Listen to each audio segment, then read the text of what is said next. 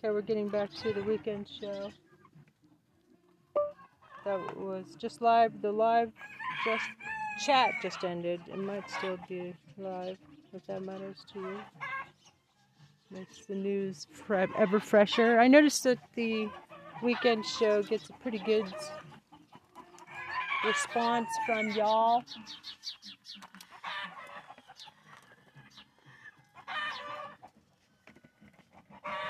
Right. Use me. Use me. Oh. Okay. I think it was kind of over. The numbers aren't. Donald Trump claimed the cloud, crowd during his appearance at the Iowa State Fair was a record and the largest crowd they ever had. He lied. It wasn't even close.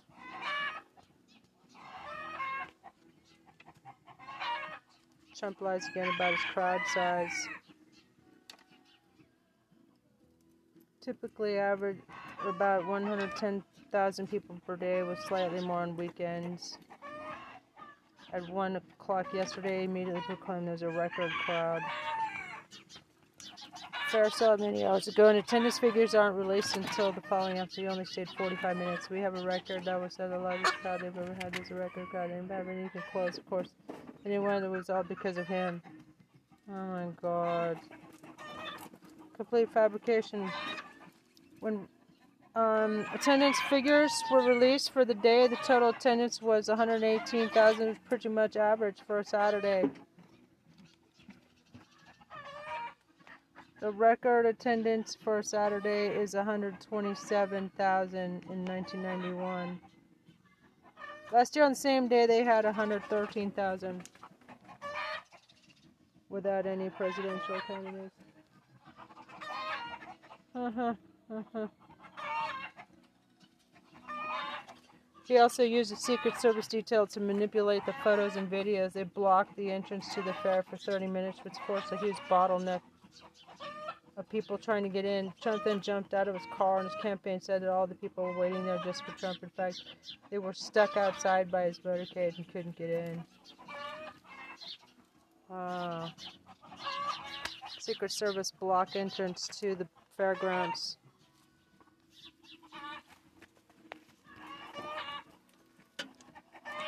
Okay.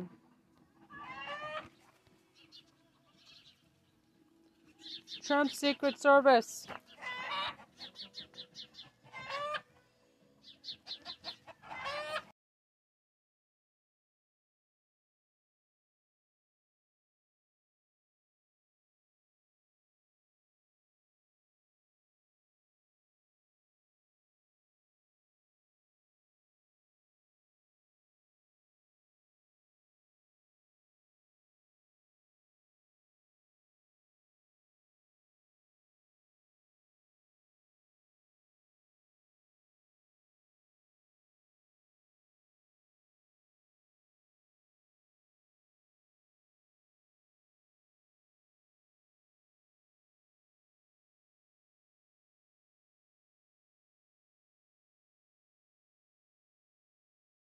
Whoa!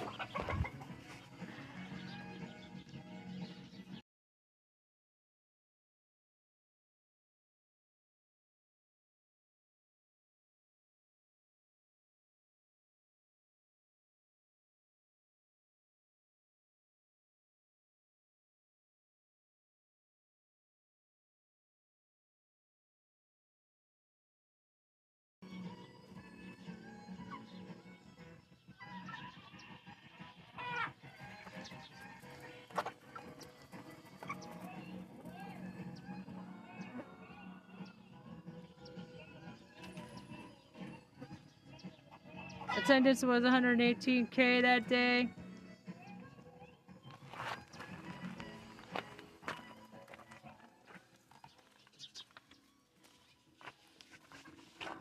Trump's Secret Service blocked crowded Iowa State Fair to give appearance of larger crowd. Attendance was um, one hundred eighteen thousand, which is average. And that largest crowd. Motherfucker. So yeah, it's, it's great that they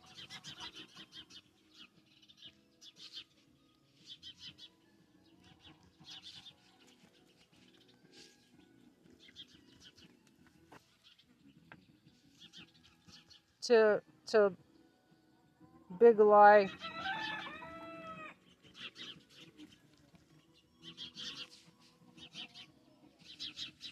Big lie for him.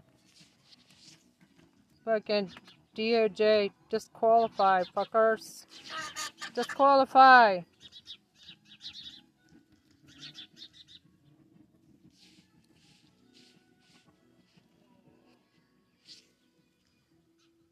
Hmm, big lie. Shit, I'm getting eaten by mosquitoes. And I wanted to get back.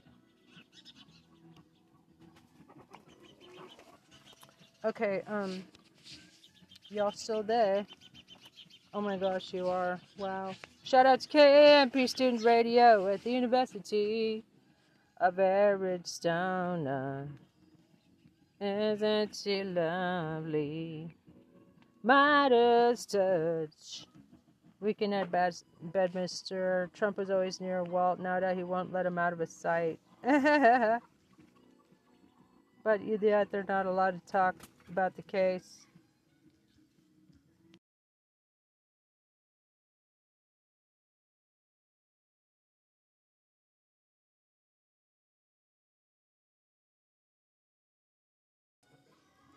But they're not supposed to be talking to each other about the case.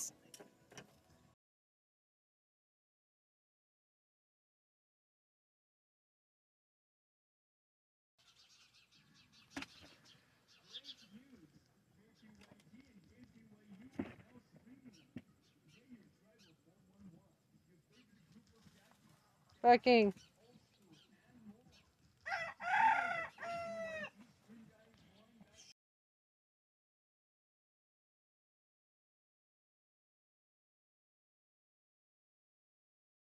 In his house. For weeks.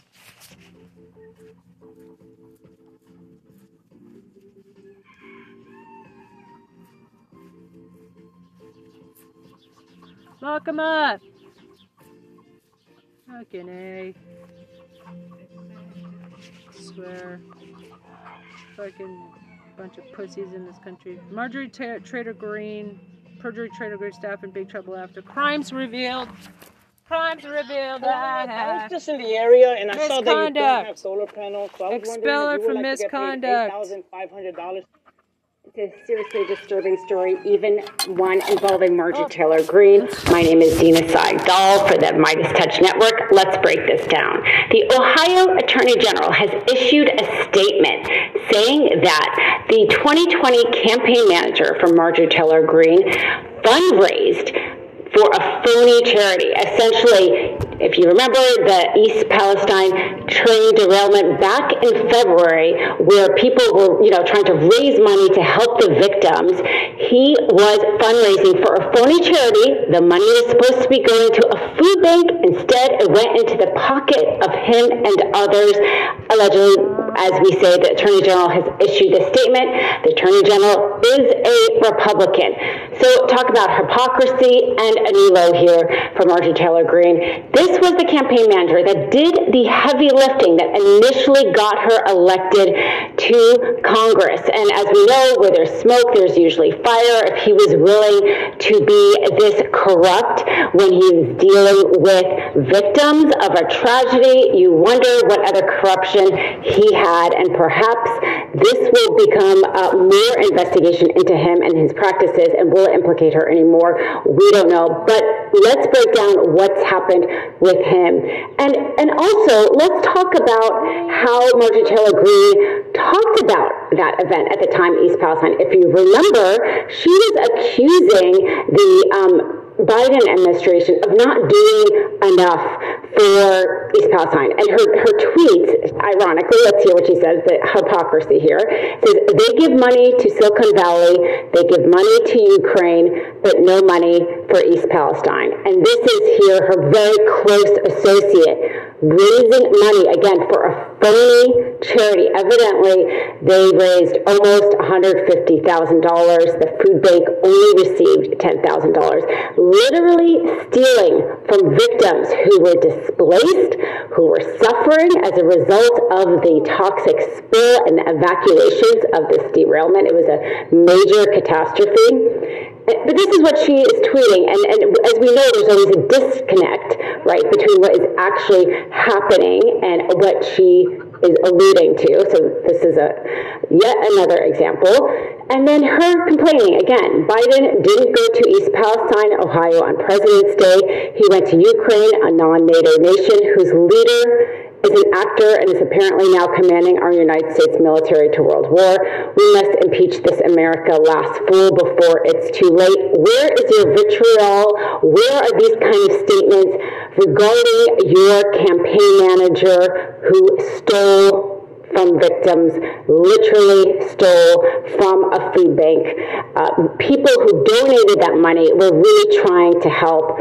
Uh, it seems like there's crickets. Uh, she had a lot to say, you know, about Biden. And here's the thing, too, is her own kind of immorality around this, that she took this kind of national, really tragic event and made it political only because the residents there had overwhelmingly voted for Trump.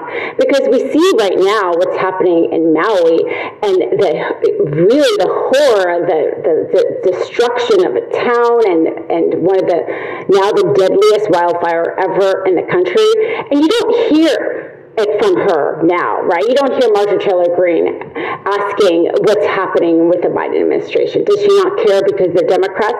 Somebody who makes human tragedy political should never be in public service, because human tragedy should just be that and not an opportunity to gain points.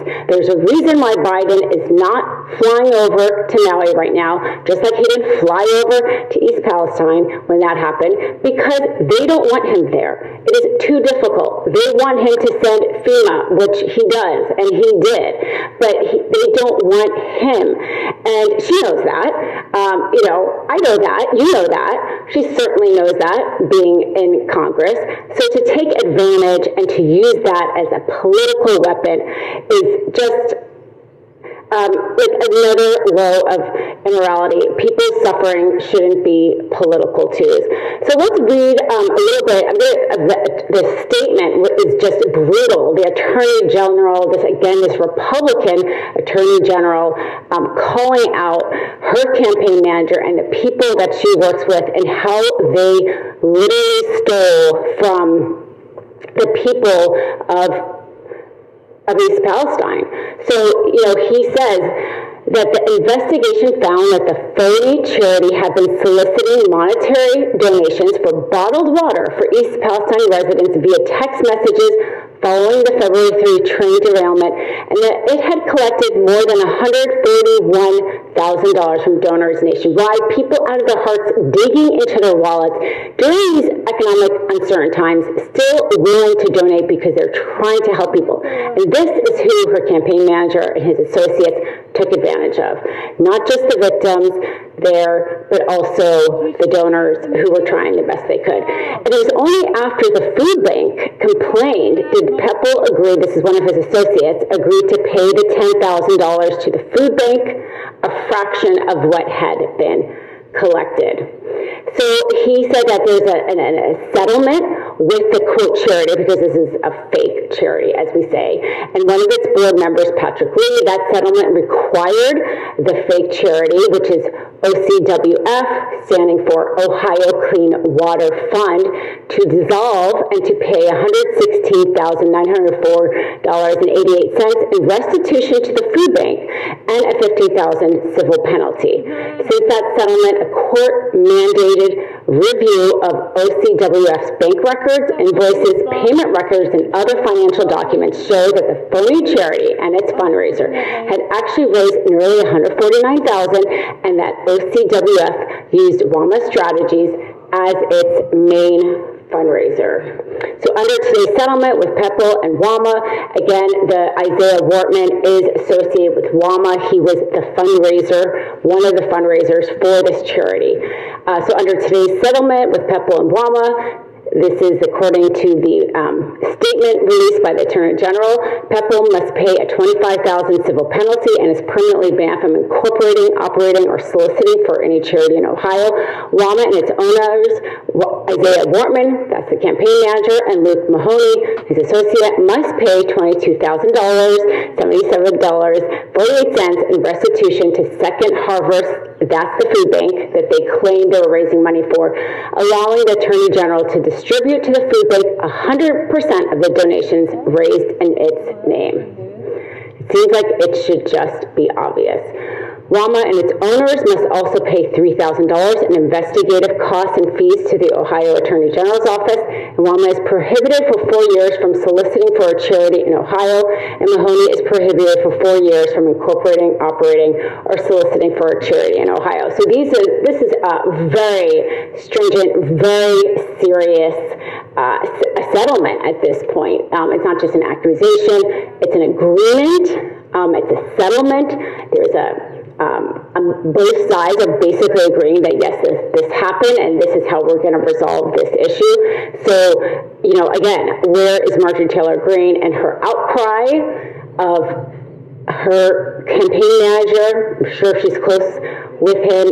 Again, he was the one who initially got her elected to Congress and who's so corrupt, he's willing to steal from victims and actually really from Trump supporters, her own supporters. He is stealing from his own supporters on so many levels, uh, morally, ethical, and obviously illegally wrong. Hey, Midas Mighty, love this report? Continue the conversation by following us on Instagram, at Midas Touch, to keep up with the most important news of the day. What are you waiting for? Follow us now.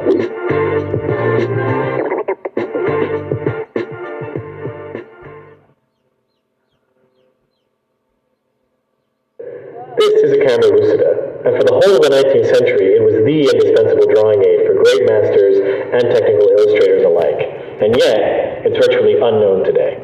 The camera lucida allows you to trace what you well, see. She's Technically, the hopefully, virtual that image will be of your my subject tweet. Onto your paper, so you can see both your hand and your subject at uh, the same time. Sure. I will. She's fucked, hopefully.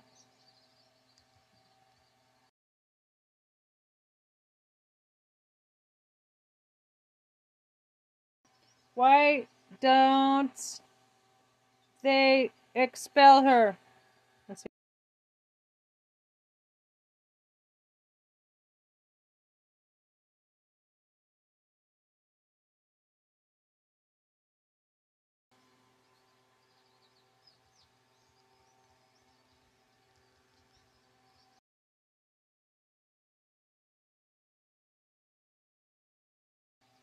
Pocketed the...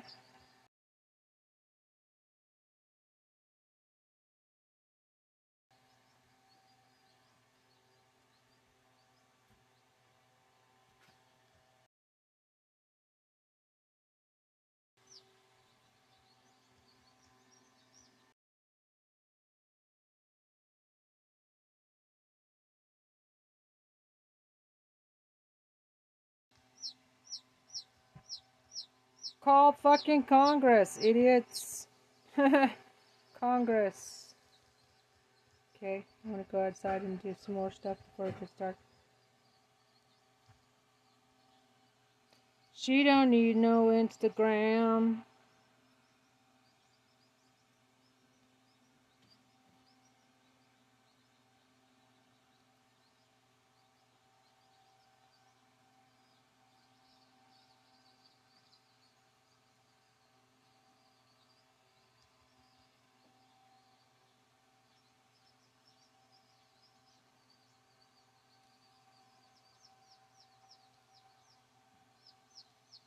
Perjury Trader Green set up a fake charity just like George Santos.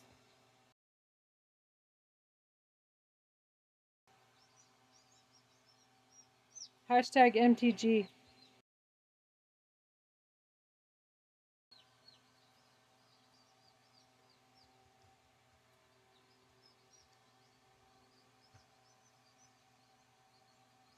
Select all, copy, post. News feeds. Oh shit. I'm on Reiki Southwest. Just cards. I don't want to. I need to get out of there. Reiki Southwest. I uploaded a bunch of cute videos, by the way. Christopher Press. Or should I do. Um, real gallery. I'm gonna do a quick video.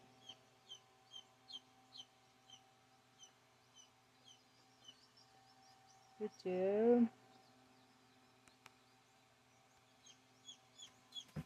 Hey there, I'm Christopher Press. I have a very important message for the Justice Department. It's a list of demands. Like Frederick Douglass said, power concedes nothing without demands. So let's make demands. Here's our list of demands. Attention, Jack Smith, capital C section. We demand an end to preferential treatment of Mister Trump, a heinous criminal of epic proportions. We demand Trump's immediate incarceration. Take away his social media. And take away his passport. He's a flight risk as well as a menace to society. We demand additional charges of treason and terrorism and charge the rest of the insurrectionist Republicans still in Congress and remove them and disqualify them all. Now, it's been two and a half years. You should have arrested him January twenty-first. I'm Christopher Press and I approve of this message. Have a blessed day, y'all. And by the way, Jack Smith, when you finish this little to-do list, you do a sandwich. Any sandwich of your choice, darling. There, I'm Christopher Press. I have a very important message for the Justice Department. It's a list of demands. Like Frederick Douglass said, power concedes nothing without demands. So let's make demands. Here's our list of demands. Attention, Jack. Ad from gallery.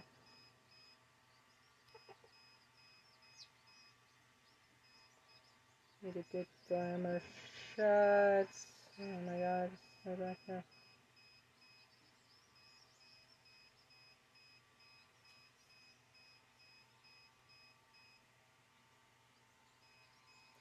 That's pretty good.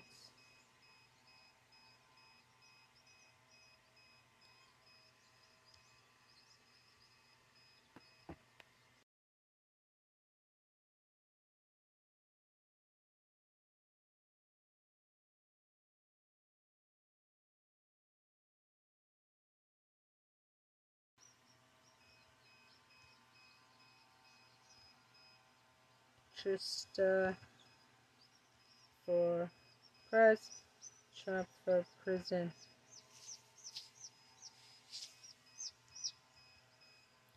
I need to um, get some dirts and a box. Find a find a nice box for my chickies, and uh,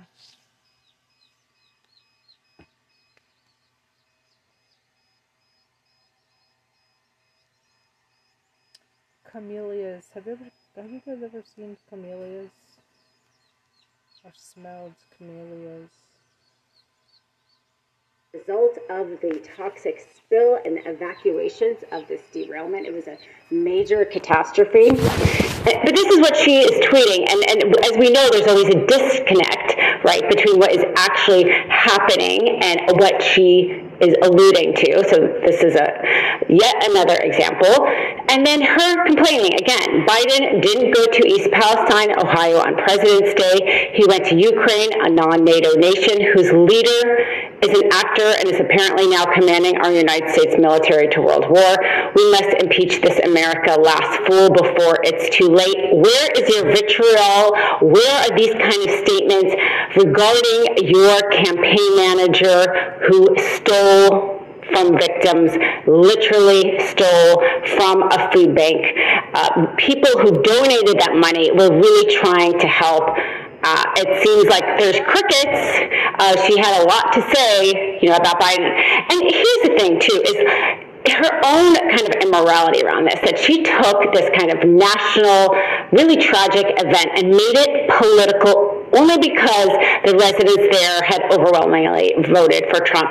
Because we see right now what's happening in Maui and the, really the horror, the, the, the destruction of a town and, and one of the, now the deadliest wildfire ever in the country. And you don't hear it from her now, right? You don't hear Marjorie Taylor Greene asking what's happening with the Biden administration. Does she not care because they're Democrats?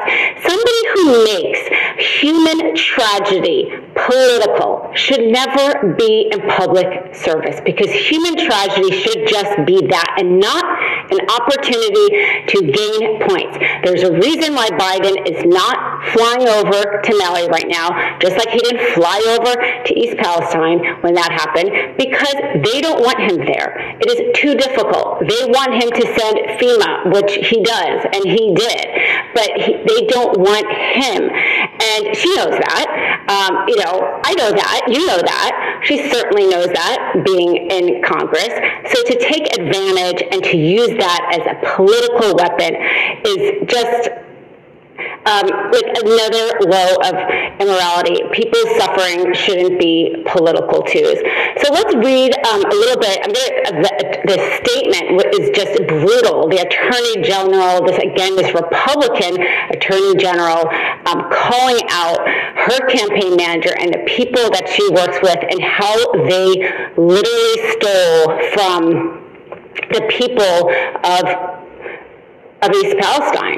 So, you know, he says that the investigation found that the phony charity had been soliciting monetary donations for bottled water for East Palestine residents via text messages following the February third train derailment, and that it had collected more than one hundred forty-one thousand dollars from donors nationwide, people out of their hearts digging into their wallets during these economic uncertain times, still willing to donate because they're trying to help people. And this is who her campaign manager and his associates took advantage of. Not just the victims there, but also the donors who were trying the best they could. And it was only after the food bank complained did Pepple agree, this is one of his associates, agreed to pay the ten thousand dollars to the food bank, a fraction of what had been collected. So he said that there's a, a, a settlement with the quote charity, because this is a fake charity, as we say, and one of its board members, Patrick Lee, that settlement required the fake charity, which is O C W F, standing for Ohio Clean Water Fund, to dissolve and to pay one hundred sixteen thousand nine hundred four dollars and eighty-eight cents in restitution to the food bank and a fifteen thousand dollars civil penalty. Since that settlement, a court-mandated review of O C W F's bank records, invoices, payment records, and other financial documents show that the phony charity and its fundraiser had actually raised nearly one hundred forty-nine thousand dollars, and that O C W F used WAMA strategies as its main fundraiser. So under today's settlement with Pepple and WAMA, again, the Isaiah Wortman is associated with WAMA. He was the fundraiser, one of the fundraisers for this charity. Uh, so under today's settlement with Pepple and WAMA, this is according to the um, statement released by the Attorney General, Pepple must pay a twenty-five thousand dollars civil penalty and is permanently banned from incorporating, operating, or soliciting for any charity in Ohio. WAMA and its owners, Isaiah Wortman, that's the campaign manager, and Luke Mahoney, his associate, must pay twenty-two thousand seventy-seven dollars and forty-eight cents in restitution to Second Harvest, that's the food bank that they claimed they were raising money for, allowing the Attorney General to distribute to the food bank one hundred percent of the donations raised in its name. Seems like it should just be obvious.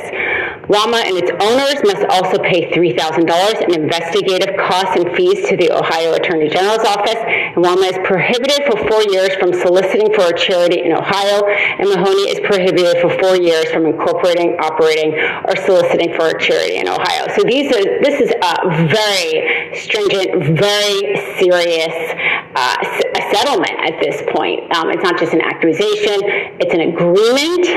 Um, it's a settlement. There's a, um, um, both sides are basically agreeing that yes, this, this happened and this is how we're going to resolve this issue. So, you know, again, where is Marjorie Taylor Greene and her outcry of her campaign manager? I'm sure she's close with him. Again, he was the one who initially got her elected to Congress and who's so corrupt. He's willing to steal from victims and actually really from Trump supporters, her own supporters. He is stealing from his own supporters on so many levels, uh, morally, ethical, and obviously illegally wrong. Hey, Midas Mighty, love this report. Continue the conversation by following us on Instagram.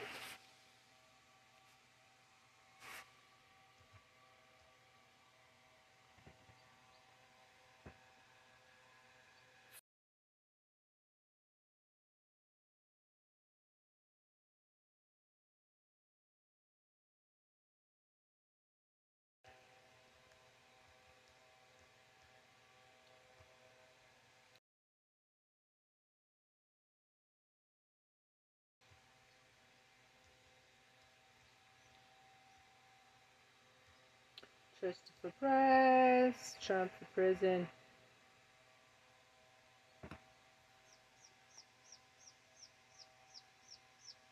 Fit on. Oops. It said big charities. I said fake charities. A Republican thing you wouldn't understand. LOL. Emoji. Fake charities.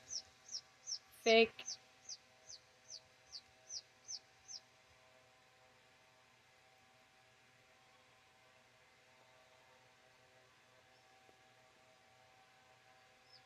Suspend the Republican Party. Okay, let's go to, um, yeah, let's see what else is going on. Sent me something. C R S. Yeah. Comment edited. Okay, so yeah. Said fake charities are a Republican thing. You wouldn't understand. Suspend the Republican Party. Trust Express, Trump for prison. Suspend them. Veterans group destroys top Republican with powerful new some new ad six minutes Chewy ago. Is America's number one pet pharmacy. We contact your vet, pet get your pharmacy. Prescription approved, and deliver it to your door. Pharmacia. Hi guys, Fred Wellman with Midas Touch Network, host of On Amongst with F P Wellman. I told you we'd keep you up to date on the latest lunacy with Tommy Tuberville and his ridiculous an ongoing hold on military senior promotions that is now stretched into over six months and is now t- is actually holding up promotion of the leaders of both the Marine Corps and the Army and an absolute ton of key positions. Let me give you an example. Right now, the U S Navy is talking about possibly arming or escorting ships in the Persian Gulf, and the commander of that fleet, the one who should be making these decisions, has not been Senate confirmed because of Tommy Tuberville. So we literally have a national security crisis that is ongoing with only an acting commander, all because one senator doesn't like a travel policy. Here's a great update on where things yeah, stand and the growing frustration with Tuberville anyway. From the Hill. Alabama Republican Get rid of Tommy Tuberville to wage his war against the Pentagon over its abortion policy. Now, President Joe Biden is firing back. A growing cascade of damage and disruption.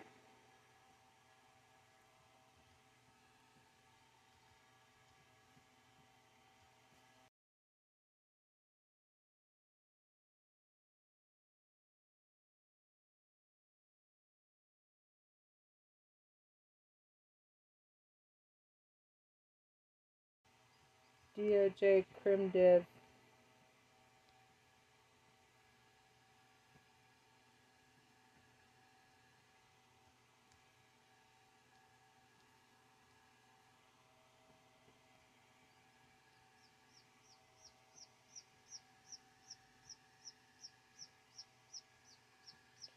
unindicted.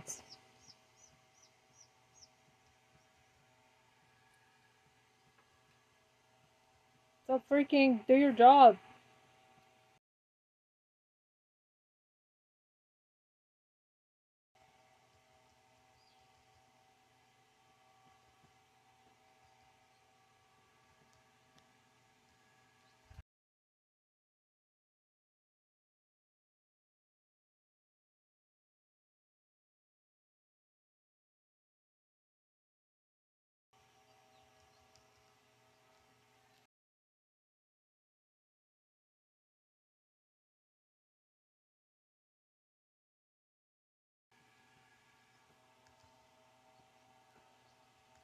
Do your job or you fire, I'll fucking fire you.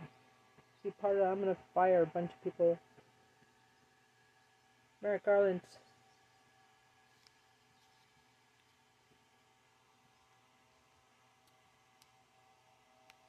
All G O P traitors.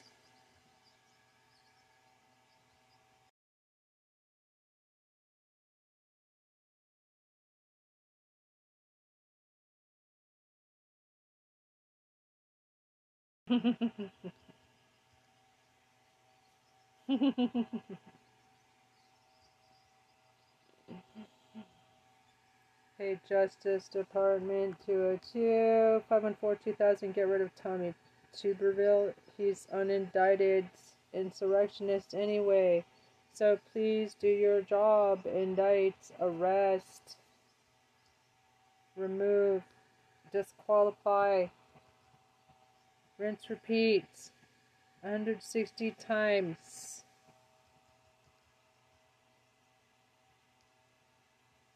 All G O P traitors must go. When I'm pressed, we fire Merrick Garland. Fucking fired.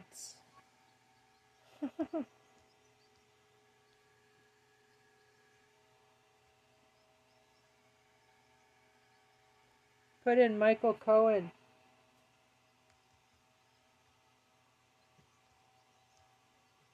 Put in Michael Cohen. Hey, Justice Department, get rid of Tommy Tuberville. He's unindicted insurrectionist. Anyway, D O J Crim Div. So please do your job. Indict. Your job. That's your fucking job. Indict, arrest, remove, disqualify, rinse, repeat. one hundred sixty times. All G O P traitors must go. When I'm pressed, we fire Merrick Garland. Put in.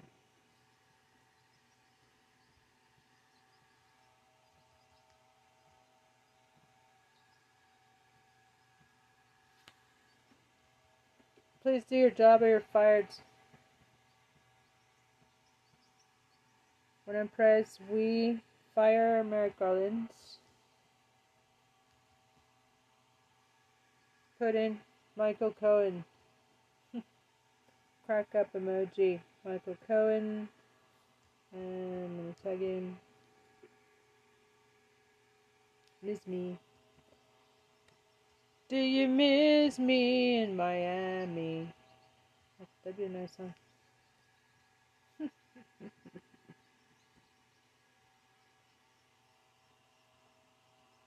P S.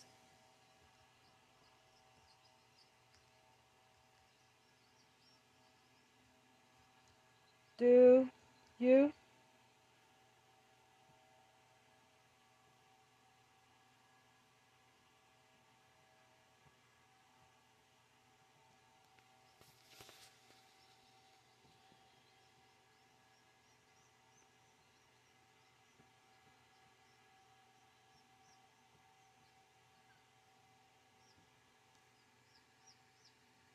and press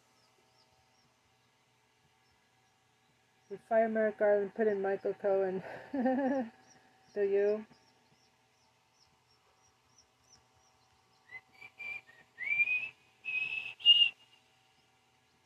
okay, I gotta take some chickies. But it's gonna work. Shit.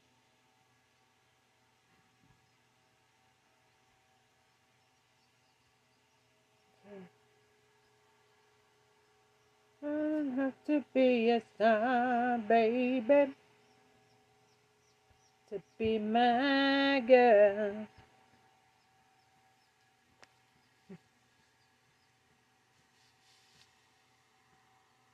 Okay. Policy. Now, President. Oh my gosh, you are K A M P Student Radio at the University of Arizona. And K P Y T, Pascal Yorkie, travel with you, travel with you, travel with you, travel with you. On the roads with Chestershire, travel with you, travel with you.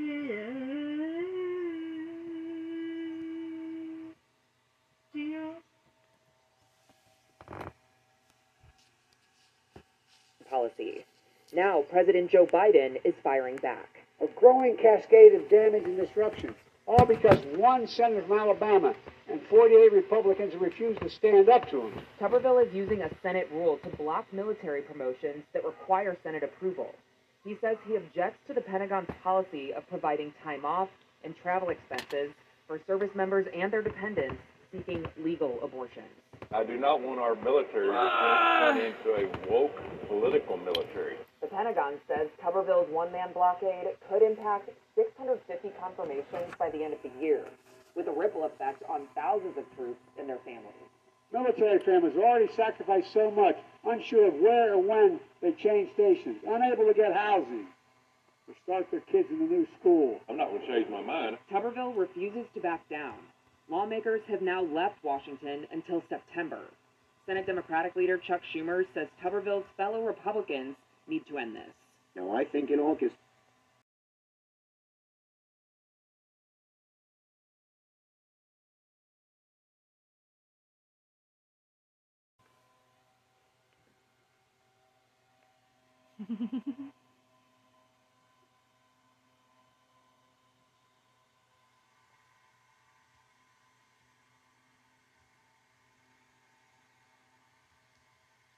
Fucking chicken shit. Chicken shit. Huh.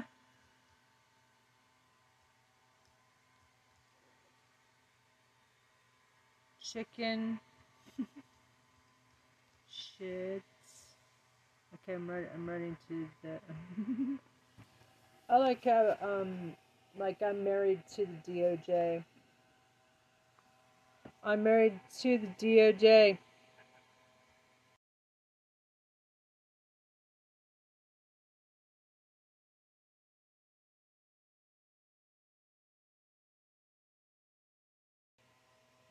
Just let me take Merrick Garland's place for like five minutes.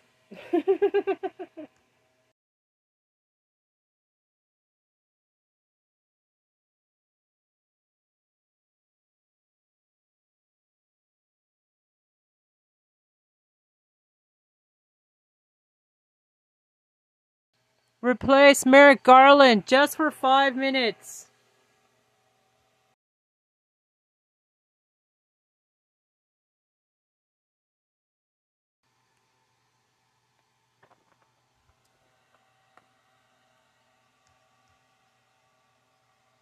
Into, come on, kitty man. You're too zealous.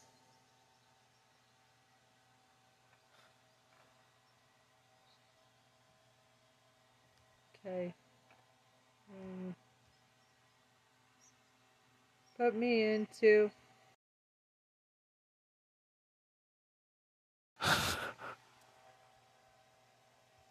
Five minutes. Just give me five minutes.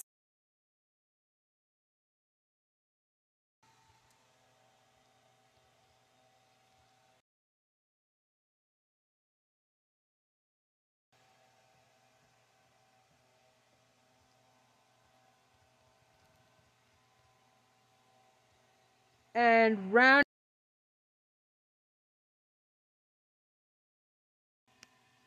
Yeehaw! Exclamation points.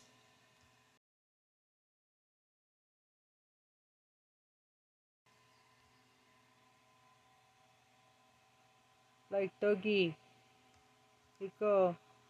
He go too. Yeehaw. Um, cowboy.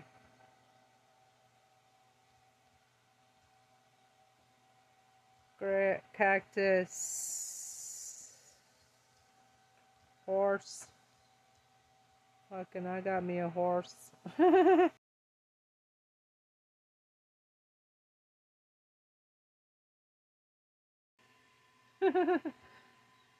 Ken.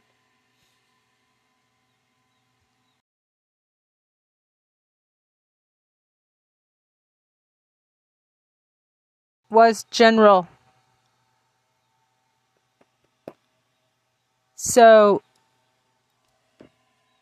you know what I mean. No, don't put that just, uh, your auntie would not know. But you could tell, I could brag about it to, um, my friends and associates. Brag about it, my podcast. My, uh, my cousin's a general, was a general.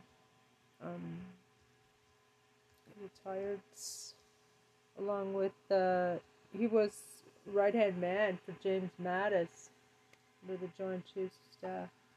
He went to West Point. He did discus like I did. So isn't that interesting? We both did discus in college.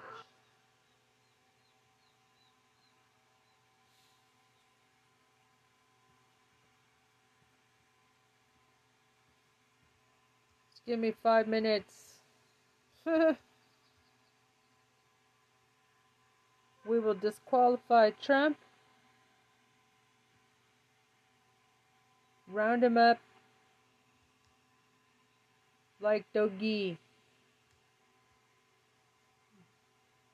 Doggy. Yeehaw. I got me a horse that can fix that.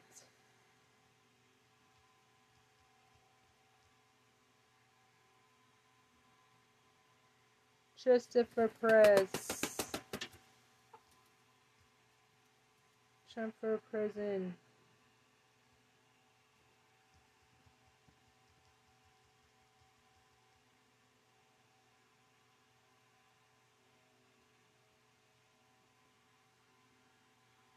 Okay. Hit me up. Don't be chicken shit. Don't be, and then I put the emergency for, I'm working in there. Don't be chicken shit. First, um, no. Hey, Joe Biden. Hey, Joe. Tag team. Put me in to replace Merrick Garland. Just five minutes. Just give me five minutes. We disqualified Trump. Round him up like doggy. As well as the other uh, hundreds and... Uh,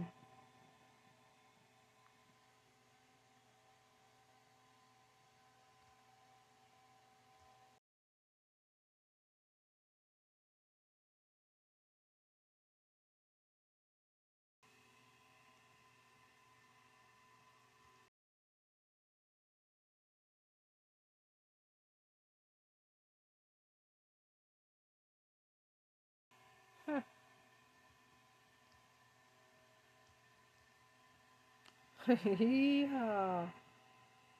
It's fucking number, that's the price.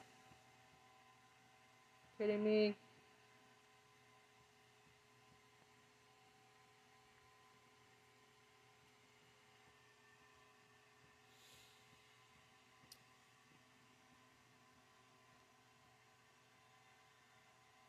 I got me a horse that can fix that right.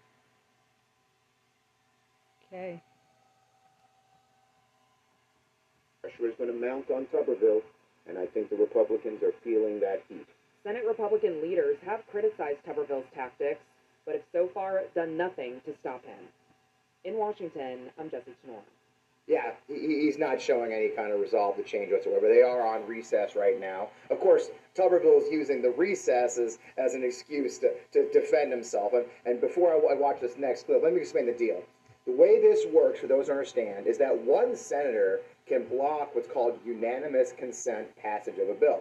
Traditionally, and for years, military senior promotions, the senior officer, the way it works, is this general officer or flag officer in the Navy will go before the Senate Armed Services Committee. They will testify. If the committee passes them forward to the Senate, almost without any measure in past history, uh, it's generally passed through unanimous consent. In other words, as long as the Senate uh, Armed Services Committee agrees, you're fine, unanimous consent. And that just means it's just simply the bill is read, no one objects, and it passes. Every now and then there's been ones that have stopped. Maybe a, maybe a flag officer had been accused of something, for example, a crime. We've had some that were accused of sexual harassment. But it's very rare that military promotions are politicized until Tommy Tuberville. So he decides that he doesn't like the military travel policy, which applies to medical treatments, legal medical treatments for service members, allows them to have time off and pays for their travel only to go get legal medical care, in this case, be it uh, perhaps in vitro fertilization or, um, you know, uh, uh, an abortion, uh, that the military will cover that travel. This has made him and the anti-abortion types crazy. So now he's holding all the promotions. And, of course, the Senate can't do anything about it because the way it would work is each individual promotion would have to go to the floor of the Senate and be voted on in a regular order drill. That would take a full day of Senate time. They're not doing anything else. They're trying to pass these promotions because Tommy Tuberville is trying to make a big point. And, and, and of course, now he's going to, he's trying to spin that, say, oh, I'm not really causing any problems. Uh, it, it, they could do this, but they just choose not to. They want to go on vacation. Here's him talking to Laura Ingraham, his buddy. Uh, it's very extreme. Listen, I've got holds on these nominees, but they can push these nominees through one at a time. I've only got holds for groups of them at a time. I, I've got a hold on every one of them, but they can bring them one at a time to the floor. But Chuck Schumer doesn't want to work. I mean, we've been out of we've been out of session fifty days before this month, and, and now we're all on vacation for a month. They don't want to. They've got the they've got the floor, but they don't want to do any work with it. They want to just push these through, and I'm not going to allow that to happen. Yeah, it's estimated that you did each individual.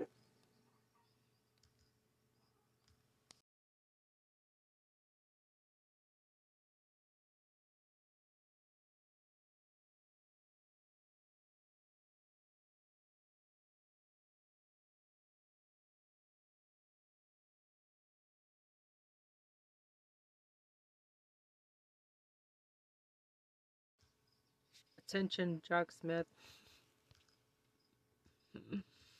Jack Smith. Jack Smith. Da na na na na na. Yeah, that's great. Jack Smith.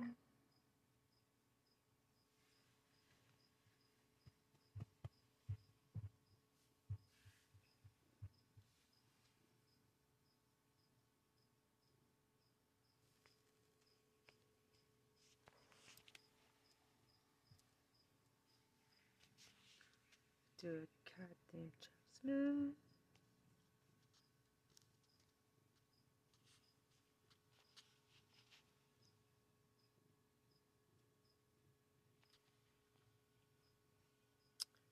Catwoman. Capital C section. C section.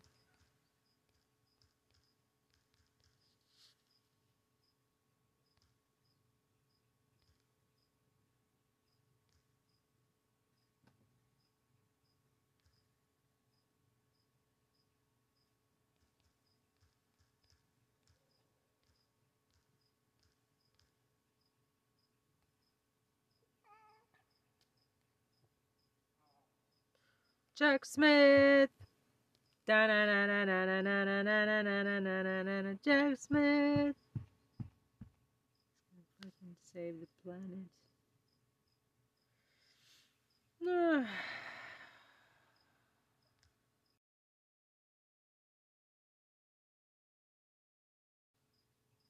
Jack Smith, Long Beach, Long Branch, Staten Island, New York.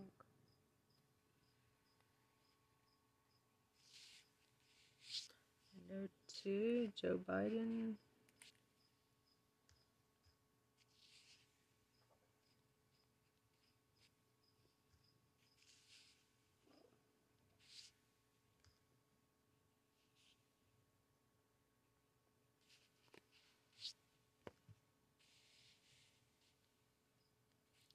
And the Justice Department.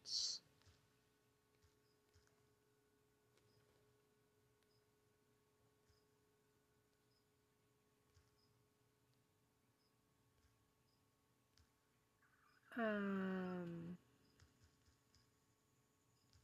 Merrick Garland.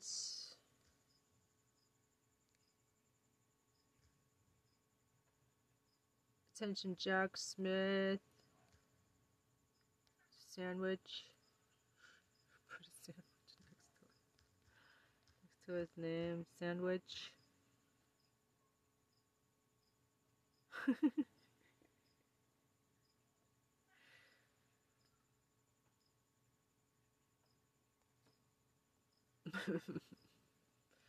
Come on, give us another sandwich.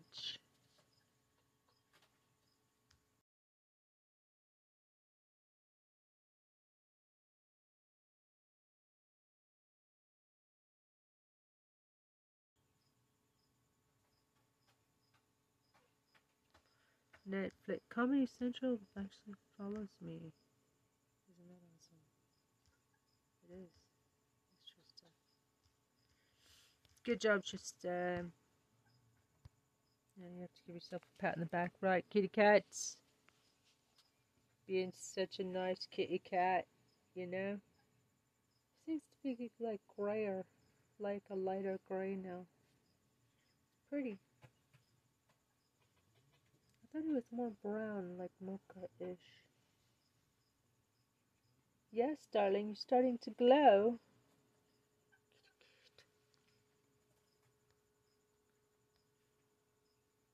Citizens for Ethics. How about Catman? Catman. Is there a Catman? Who is Catman? Catman, dude.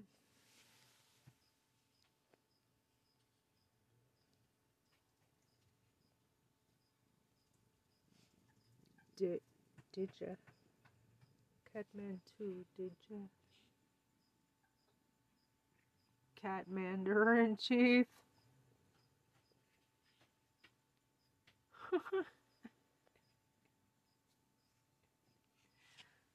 Willow Biden. Occupy Democrats. Women's March.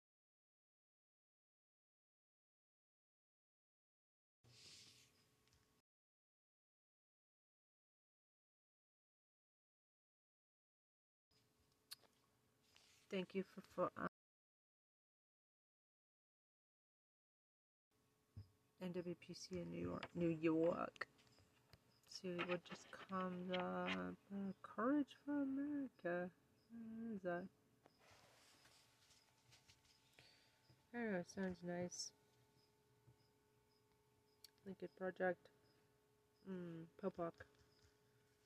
And maybe K F A Legal. So she liked. Tweet where he gave me her. I couldn't find her. Couldn't find her on Twitter. Staten Island, New York, New York.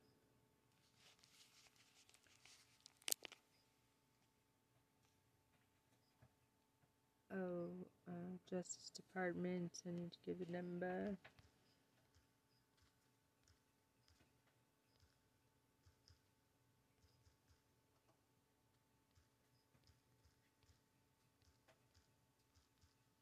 Make free phone call for your democracy. Midas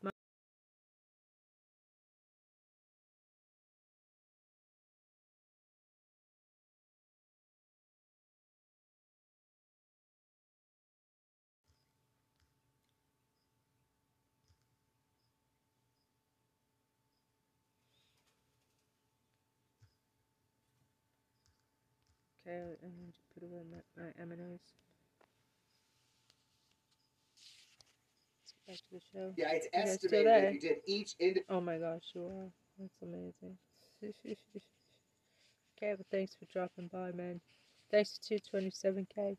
See you next time. Peace now. Yeah, peace out. Estimated that you love you now. Fuck off. Promotion, it would take eight months. Love you now. Fuck off. Because now we're well over two hundred eighty going on. Hi there. Welcome back. She called it the Reverse Truman Show and Politics A F. But it's not always politics, actually. There's art, music, and comedy, and um, beautiful, relaxing things like cute stuff and birds and things to, that are calming and healing and like Tommy Tuberville. Round him up like Doggy. And Trump too, and uh, disqualified Trump campaign, exclamation point. I launched disqualified Trump campaign.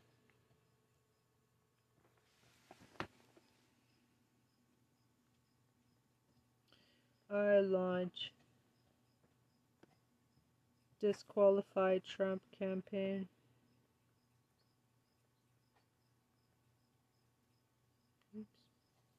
Hashtag disqualified Trump. So now it's my hashtag. I claim it. Disqualified. Hashtag disqualified Trump campaign. Okay, I'm just gonna fucking campaign every fucking day. Disqualified Trump to, uh, we must just. Our national number one priority must be.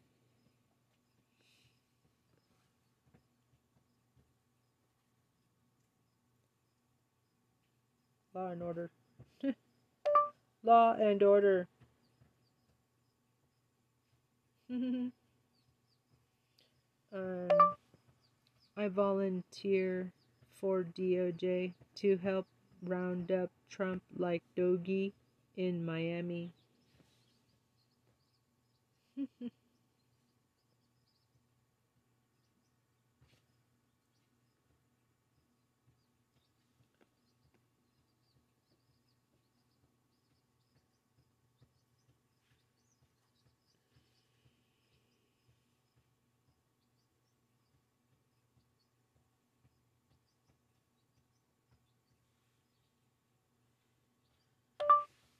Give us a thumbs up or not, it don't matter.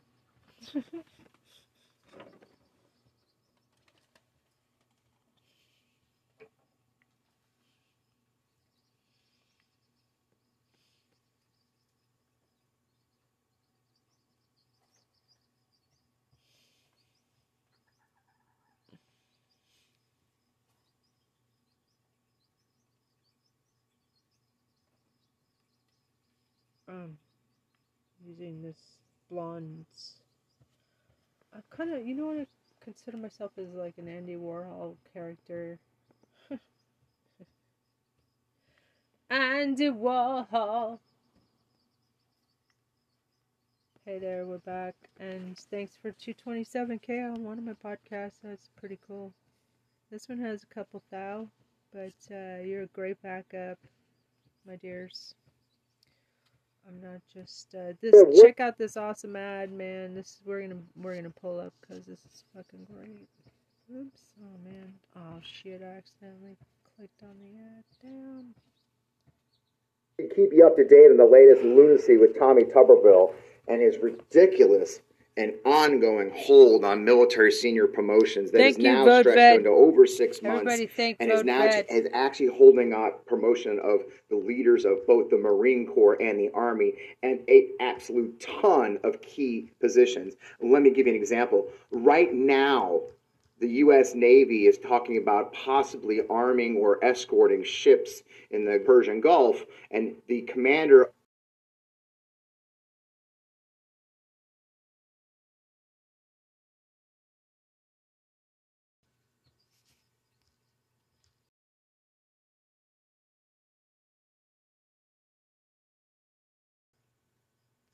Mm-hmm. They go, what's that? With the prize emoji. Trusted for prize, Trump for prison. Give rewards and incentives. If you cooperate. Of that fleet, the one who should be making these decisions has not been Senate confirmed because of Tommy Tuberville. So we literally have a national security crisis that is ongoing with only an acting commander, all because one senator doesn't like a travel policy. Here's a great update on where things stand and the growing frustration with Tuberville from the Hill. Alabama Republican Senator Tommy Tuberville continues to wage his war against the Pentagon over its abortion policy. Now, President Joe Biden is firing back. A growing cascade of damage and disruption, all because one senator from Alabama and forty-eight Republicans refuse to stand up to him. Tuberville is using a Senate rule to block military promotions that require Senate approval. He says he objects to the Pentagon's policy of providing time off and travel expenses for service members and their dependents seeking legal abortions. I do not want our military to turn, turn into a woke political military. The Pentagon says Tuberville's one-man blockade could impact six hundred fifty confirmations by the end of the year, with a ripple effect on thousands of troops and their families. Military families already sacrificed so much, unsure of where or when they change stations, unable to get housing or start their kids in the new school. I'm not going to change my mind. Tuberville refuses to back down. Lawmakers have now left Washington until September. Senate Democratic leader Chuck Schumer says Tuberville's fellow Republicans need to end this. Now, I think in August, pressure is going to mount on Tuberville, and I think the Republicans are feeling that heat.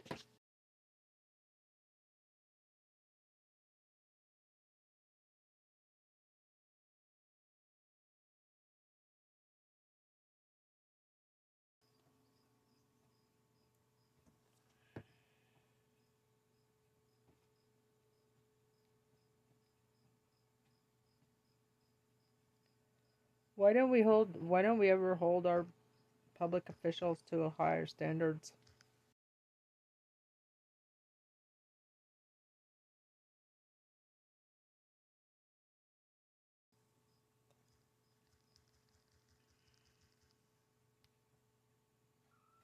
Senate Republican leaders have criticized Tuberville's tactics, but have so far done nothing to stop him.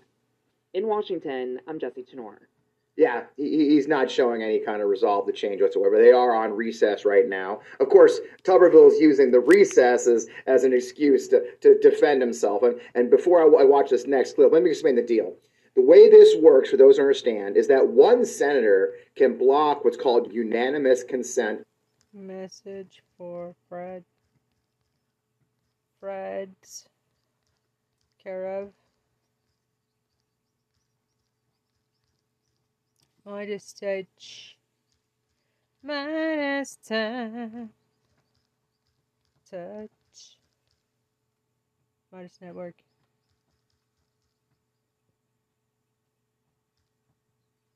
Network. Let's see if that message goes through.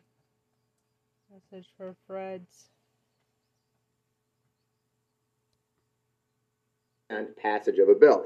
Traditionally, and for years, military senior promotions, the senior officer, the way it works, is this general officer or flag officer in the Navy will go before the Senate Armed Services Committee. They will testify. If the committee passes them forward to the Senate, almost without any measure in past history, uh, it's generally passed through unanimous consent. In other words, as long as the Senate uh, Armed Services Committee agrees, you're fine. Unanimous consent. And that just means it's just simply the bill is read, no one objects, and it passes. Every now and then there's been ones that have stopped. Maybe a, maybe a flag officer had been accused of something, for example, a crime. We've had some that were accused of sexual harassment. But it's very rare that military promotions are politicized. Until Tommy Tuberville. So he decides that he doesn't like the military travel policy, which applies to medical treatments, legal medical treatments for service members, allows them to have time off, and pays for their travel only to go get legal medical care. In this case, be it uh, perhaps in vitro fertilization or um, you know uh, uh, an abortion, uh, that the military will cover that travel. This has made him and the anti-abortion types crazy. So now he's holding all the promotions, and of course the Senate can't do anything about it, because the way it would work is each individual promotion would have to go before the Senate and be voted on in a regular order drill. That would take a full day of Senate time. They're not doing anything else but trying to pass these promotions because Tommy Tuberville is trying to make a big point. And, and, and of course now he's going to he's trying to spin that to say, oh, I'm not really causing any problems. Uh, if they could do this, but they just choose not to. They want to go on vacation. Here's him talking to Laura Ingraham, his buddy. Uh, it's very extreme. Listen, I've got holds on these nominees, but they can push these nominees through one at a time. I've only got holds for groups of them at a time. I, I've got hold on every one of them, but they can bring them one at a time to the floor. But Chuck Schumer doesn't want to work. I mean, we've been out of we've been out of session fifty days before this month, and now we're all on vacation for a month. They don't want to. They've got the they've got the floor, but they don't want to do any work with it. They want to just push these through. I'm not going to allow that to happen. Yeah, it's estimated that you did each individual promotion, it would take eight months and growing, because now we're well over two hundred eighty going on three hundred promotions that are on the hold. He's full of shit. He's always full of shit. You know, it's midsummer. We can see the end of vacation season coming. Back to school, back to business, back to work. You know, it's so easy to get caught up in what everyone else needs from you right now, and you never take a moment to think about what you need from yourself. I see this in my own life as I yeah, juggle my work and my family and, and the time and, and, and because what you're doing is my life. With BetterHelp, you just feel support from the veterans. He produced a letter with five thousand veterans' names on it. But our friends at Vote Vets, who don't pull punches, have been going after him pretty hard with several ads and testimonials from veterans. They're actually running this thirty-second ad in Alabama right now. All year, Senator Tuberville has been playing politics with our military, blocking hundreds of promotions, leaving holes up the chain of command. Senator, you wouldn't take Auburn to the Iron Bowl without your offensive and defensive coordinators on the field. So stop sacrificing our national security for your political games. You're hanging our military out to dry just like you did the players at Ole Miss. The military is not your political football. Just let our leaders lead. And I, I love the way they actually go after him for his football record, too. When he left Ole Miss in a lurch, if you don't know about that story, look it up. But old Tommy didn't do any favors at Ole Miss. Uh, this, this, is, this is who he is. But the big story he's trying to spin is that he's got support. And, and, and media outlets have actually kind of given him some support there. They, they've got they, you know, N P R went down and did the diner, the diner circuit in, in Alabama. And I'm, oh, yeah, we love him. Uh, so well, that's, they decided to do about that too, and they just came out with a, a, a, a public policy poll talking about his. They actually did a poll, and they polled five hundred seventy-seven voters in Alabama, and the numbers tell a very different story than what Tommy wants you to believe. For example, fifty-eight to twenty-nine, these are registered voters, and by the way, the majority of them were Trump voters in the survey.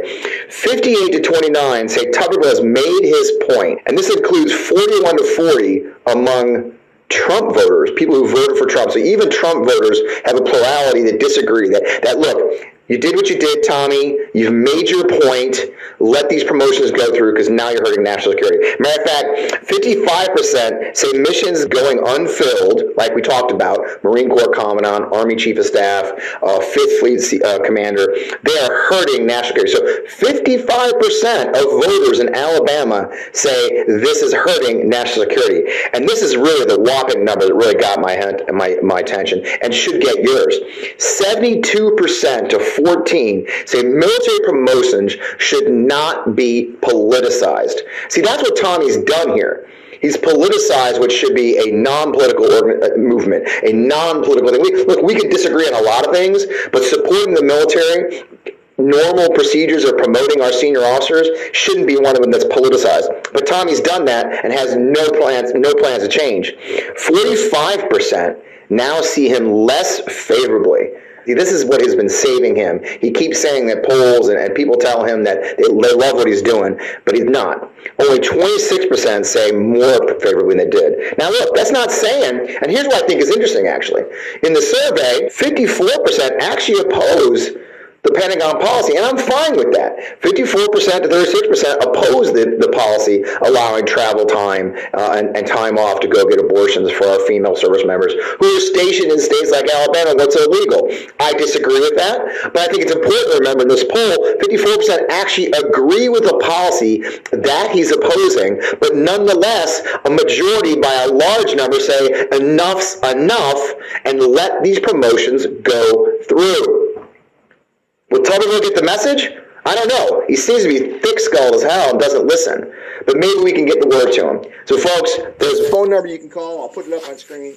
You know, give him a call. Let's let's talk to old Tommy. Let him know that this doesn't work for you as American citizens while our nation faces security crisis around...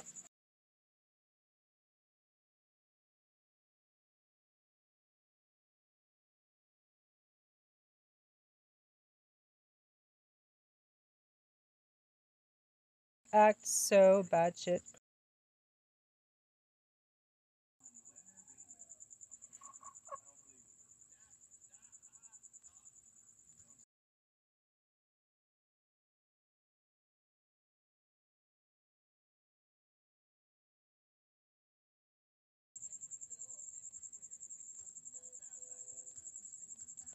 Christopher Press, jump for prison.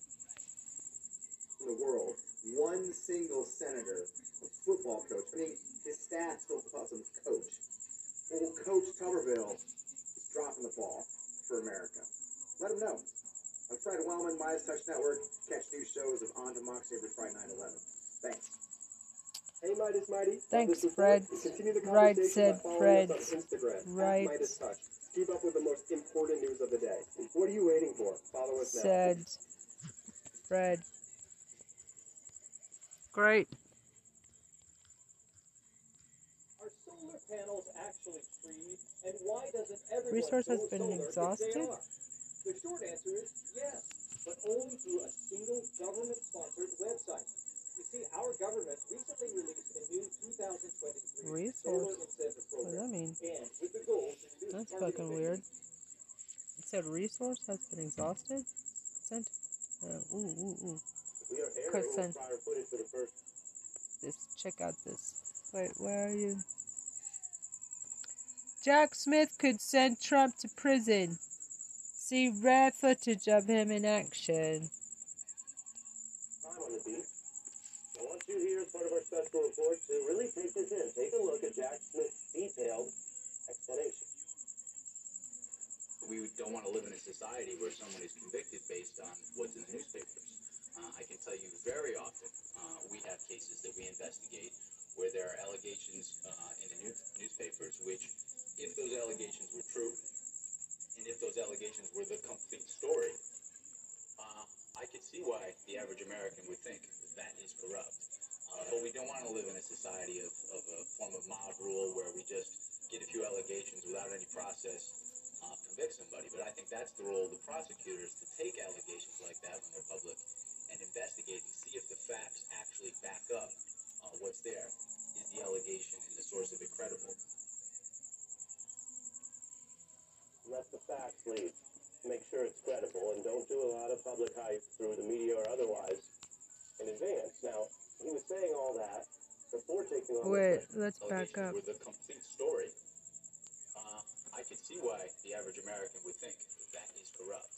Uh, but we don't want to live in a society of, of a form of mob rule where we just get a few allegations without any process, uh, convict somebody. But I think that's the role of the prosecutors, to take allegations like that when they're public and investigate and see if the facts actually back up uh, what's there.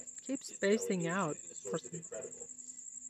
Newspapers. Uh, I can tell you very often uh, we have cases that we investigate where there are allegations uh, in newspapers which, if those allegations were true, and if those allegations were the complete story, uh, I could see why the average American would think that is corrupt. Uh, but we don't want to live in a society of, of a form of mob rule where we just get a few allegations without any process, uh, convict somebody. But I think that's the role of the prosecutors, to take allegations like that when they're public and investigate and see if the facts actually back up uh, what's there. Is the allegation and the source of it credible?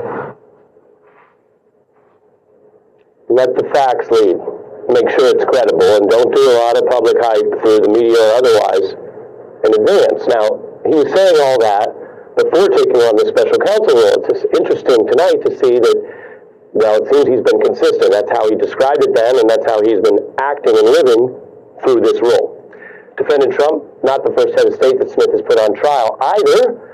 That's experience you may have heard about. The Attorney General knew of it when he recruited Jack Smith for this post after his past prosecution of a sitting head of state. Here's some background on that. Did you hear about the new real estate investing opportunity of twenty twenty-three where you don't even have to own your own property? And no, I'm not talking about Airbnb. Let me show you how it works. Head of state. Here's some background on that. But now his past has caught up with him. The president of Kosovo, Hashim Thaçi, is in The Hague for an interview with prosecutors who have indicted him on war crimes charges. He's been charged with ten counts of war crimes and crimes against humanity. Jack Smith led that high-stakes case. And we actually have some of this rare footage of Smith making the case in court, leading the prosecution. And before nice. I show it to you as part of this report, let me remind you, this is something we have not even seen yet in any of the Trump hearings thus far, Smith overseeing other experienced prosecutors to do this. But how did he get to oversee them? How did he get to this post? By doing this many times in the past. Here we're going to see how he does it. Jack Smith, striking a pretty calm and persistent posture, sober, in the courtroom, prosecuting alleged war crimes. The truth will be laid before this court in the coming weeks. My office will be unrelenting and unstopping. Fair administration of justice requires building and fostering institutions that can protect those who seek justice. Mister Mustafa used their power to victimize and to brutalize fellow Kosovar Albanians. No justification whatsoever for the inhumane conditions under which they were held or for the manner in which they were brutalized and tortured during their detention. Watch this trial and watch those that follow. Watch how this court functions and then judge. There can never be an expiration date on accountability. You will hear from victims who have waited two decades, two decades to be heard. The charges here do not directly concern the events of the war in Kosovo occurring over twenty years ago. They concern attempts to intimidate people into not telling this court what happened to them twenty years ago, and attempts to obstruct the work of this institution at any cost. It's pretty striking. Facing those documented horrors, that horror that people would put through to live through, and that quest for what justice might look like, you see Jack Smith's approach. He could have been more dramatic. There was obviously pathos, drama, and sadness in what happened. He could have been louder. But he took that measured path. That was his approach. He also argued in that same trial that the authoritarians tried to use lies and exploit propaganda and the media as part of his criminal plots. Now, that might sound familiar here on the home front. It's a point that actually echoes in Jack Smith's coup indictment of Trump. And while the U S Constitution does value a free press, which makes up its own mind with its freedom, in that very case, as prosecutor, Smith was careful to note something quite important, at least in the view of the law, that while the journalists would make up their own mind, many journalists there rejected fraudulent and propaganda documents from the accused. Take a listen. Here is Smith in this rare court case. The accused, in committing their crimes, tried to amplify the damage they caused by exhorting the media in Kosovo to publish ethical journalists of Kosovo who refused to publish the documents that the accused attempted to provide them. Jack Smith couldn't have known, no one could have necessarily known how big a deal fraudulent documents furnished in various intermediaries and through the press and through politicians and hacks and lawyers and ultimately, well, in America, ultimately pushed all the way up, trying to get it into Vice President Pence's hands on January sixth. He couldn't have known the parallels here, but there they are. At the Justice Department, I can tell you Jack Smith's last big job before this one was leading the units that prosecutes corrupt politicians, Public Integrity Department. It's supposedly actually prepared for with prior prosecutions of abuse in government, regardless of whether they were controversial or unpopular in the public realm, like a victorious prosecution and trial of a police officer who abused Abner Louima, garnering a thirty-year prison sentence, which at the time was unheard of for officers and unpopular among some prosecutors who work so closely with police and F B I. But Smith went right at it, just like he's taken on top figures in both parties. Consider someone who was once the Democratic Party's national rising star before a rapid fall. You may remember Senator and Vice Presidential nominee John Edwards. Jack Smith led that prosecution in twenty eleven. John and I are honest and realistic with the American people. The story that's sending shockwaves through the presidential campaign. After months of denials, former candidate John Edwards admitted today that he had an extramarital affair while his wife was battling cancer. The fall from grace for Democrat John Edwards was just as stunning, and tonight a new low, after a federal grand jury in North Carolina charged him with six felonies. A new low takes you back to grand jury proceedings there that were moving apace against, at the time, someone in another party, Democratic, than now, where we followed a lot of those against Republican Donald Trump. Smith oversaw the case. And later, in the context of these types of cases in general, not just Edwards, but the tricky balancing issues and lines when you deal with politicians and corruption, he explained that a fair prosecution for corruption does require intent. We've heard a lot about criminal intent in his current coup case. And that proving that can be hard. He recounted how government officials, though, can be in denial about their methods, their intent, and the problems they have. What was that person's intent? Um, did they do uh, this for that? Did they uh, act corruptly? Oftentimes when I go to speak to folks about uh, their corruption programs and, and what sort of cases they're doing, uh, oftentimes I go places and the first thing I hear is, no, we don't have a corruption problem here, Jack. And my immediate reaction is, you definitely have a corruption problem. Phone charging slowly? This is the fastest phone charger on the market. There's a ninety percent chance your phone is already infected with this. There's a new groundbreaking discovery that's reversing planned obsolescence. And some legal guffaws there, because what Smith is getting at is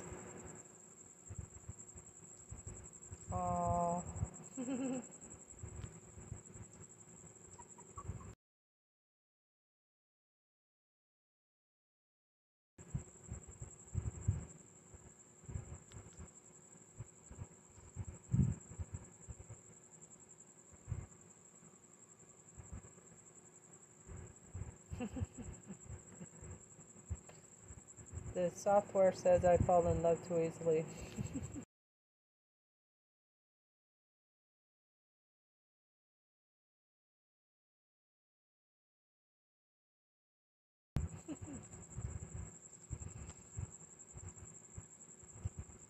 Sandwich.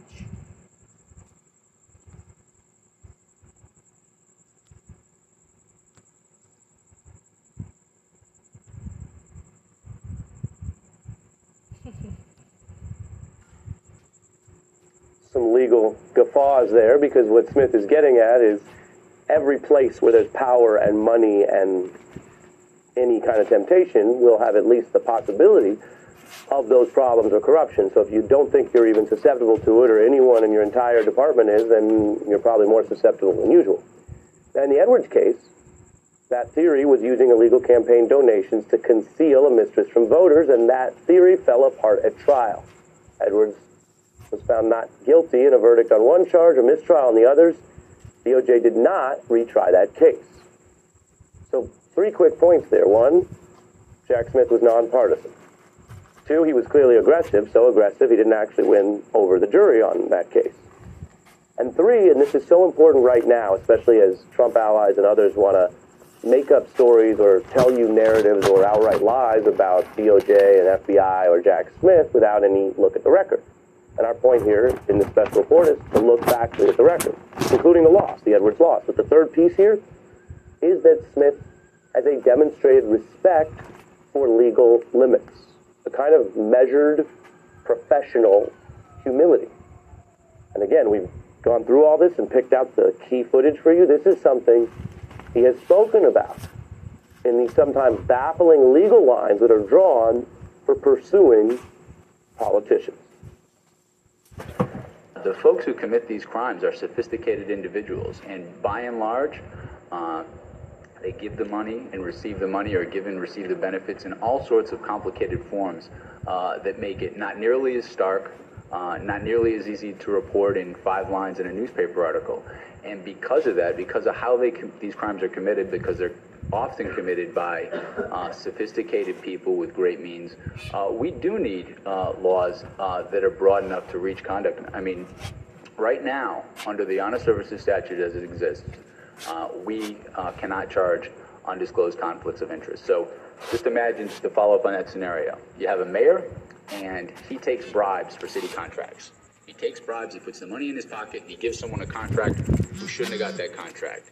Those average American taxpayers are not getting what they paid for. I can prosecute that case. That's bribery. I can, I can prosecute that mayor, and I think everyone would think that we should. That same mayor says, you know what? I don't want the bribes. I want more money. I'm going to start my own company. What's wrong? And I'm going to hide my interest in it, and I'm going to funnel the contracts to me. I can't, I can't prosecute that case. And I think the average American, in terms of what's wrong, if you believe those facts, if those facts and an objective investigation are brought to light, I think that average American wants the Department of Justice. Really important point there that he made. I played it in full so you could really absorb it. He says, I can't prosecute that case. He also makes it clear that he thinks it would be good policy to be able to prosecute that case, and goes so far as to say he thinks most Americans would agree that if the politicians are blatantly self-dealing or doing corrupt things, that's what the corrupt laws ought to be for. That sounds rational. But notice where he draws the line. He cannot go beyond that. He doesn't say, so we looked for a loophole or a trick, or we threw a different charge at him to make up for it, or the ends justify the means, or any of the stuff that you don't want anyone in power, especially the power to indict, prosecute, to jail, to seek any level of punishment. You don't want those people playing fast and loose. And so it is striking, I wanted you to hear as we go through the footage, that Jack Smith did quite the opposite. He will say quite clearly, you might want to go farther. It might sound like corruption, but I can't go beyond what the Honest Services statute says, full stop. That's how we approach those high-profile cases. And he's got the highest profile case, not only of his career life, but, as Andrew Weissman and others have said, probably the most important trial in the history of the United States.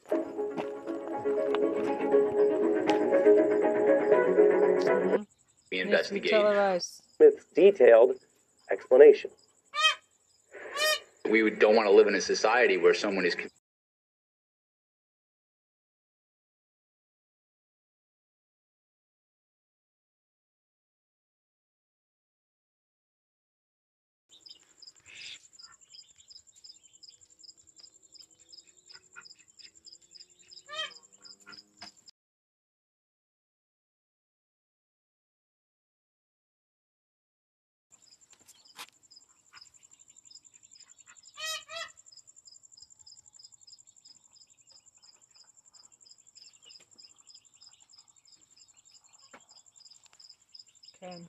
based on what's in the newspapers. Oh, we are airing this prior footage for the first time on The Beat. I want you here as part of our special report to really take this in. Take a look at Jack Smith's detailed explanation.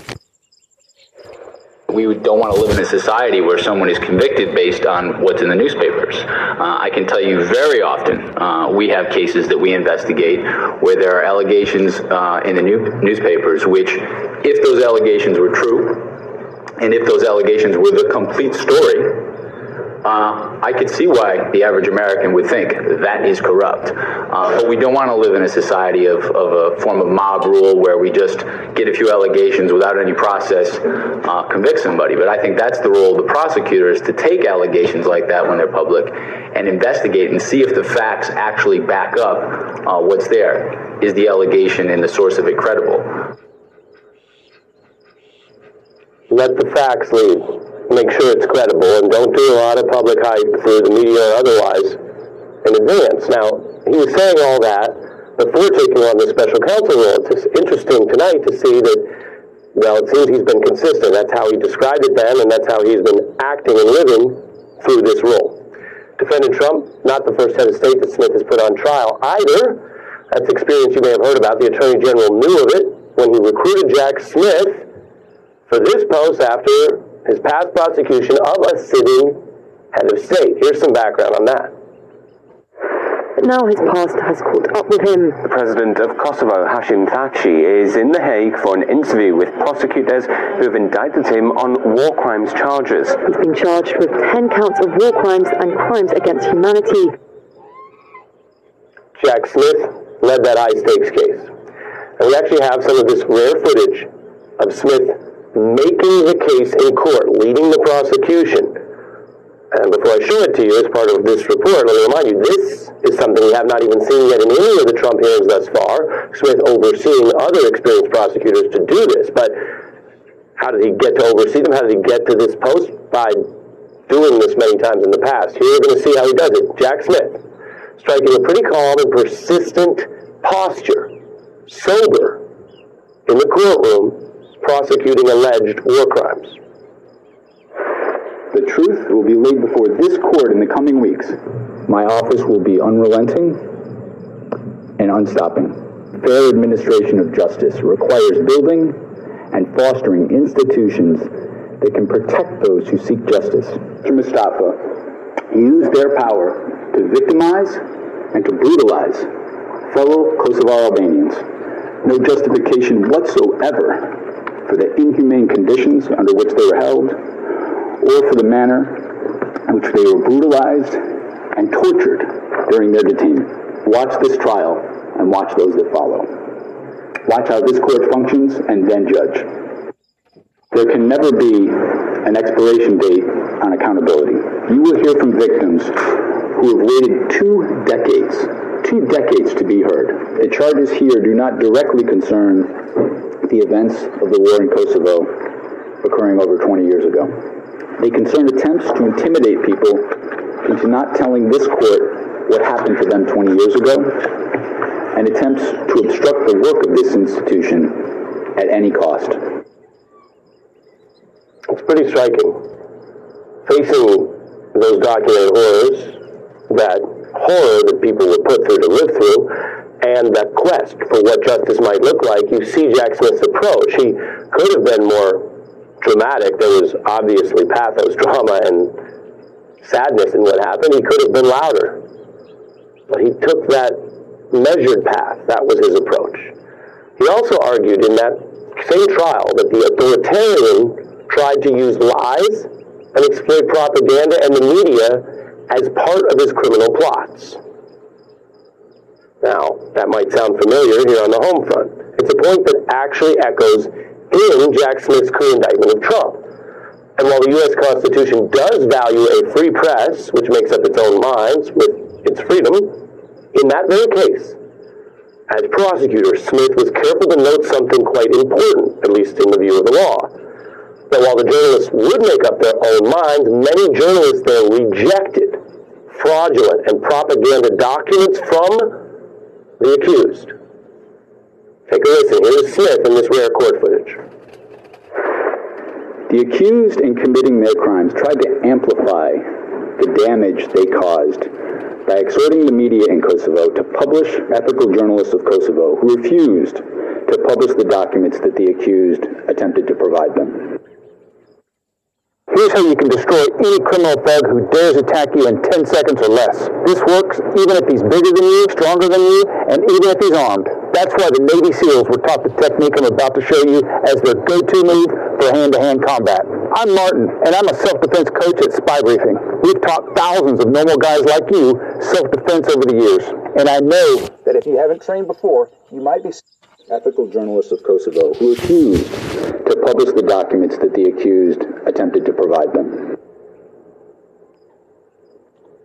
Jack Smith could have now known, could have necessarily known how big a deal fraudulent documents furnished in various intermediaries and through the press and through politicians and hacks and lawyers and ultimately, well, in America, ultimately pushed all the way up, trying to get it into Vice President Pence's hands on January sixth. He couldn't have known the parallels here, but there they are.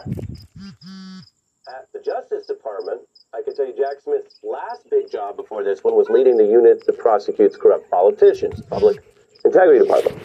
And supposedly actually prepared for with prior prosecutions of abuse of government, regardless of whether they were controversial or unpopular in the public realm, like a victorious prosecution and trial of a police officer who abused Admiral Luna.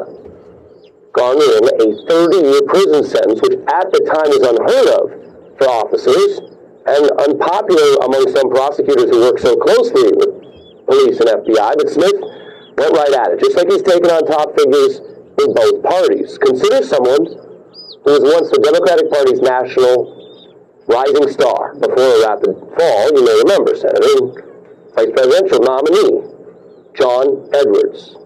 Jack Smith led that prosecution in twenty eleven. John and I are honest and realistic with the American people. The story is sending shockwaves through the presidential campaign.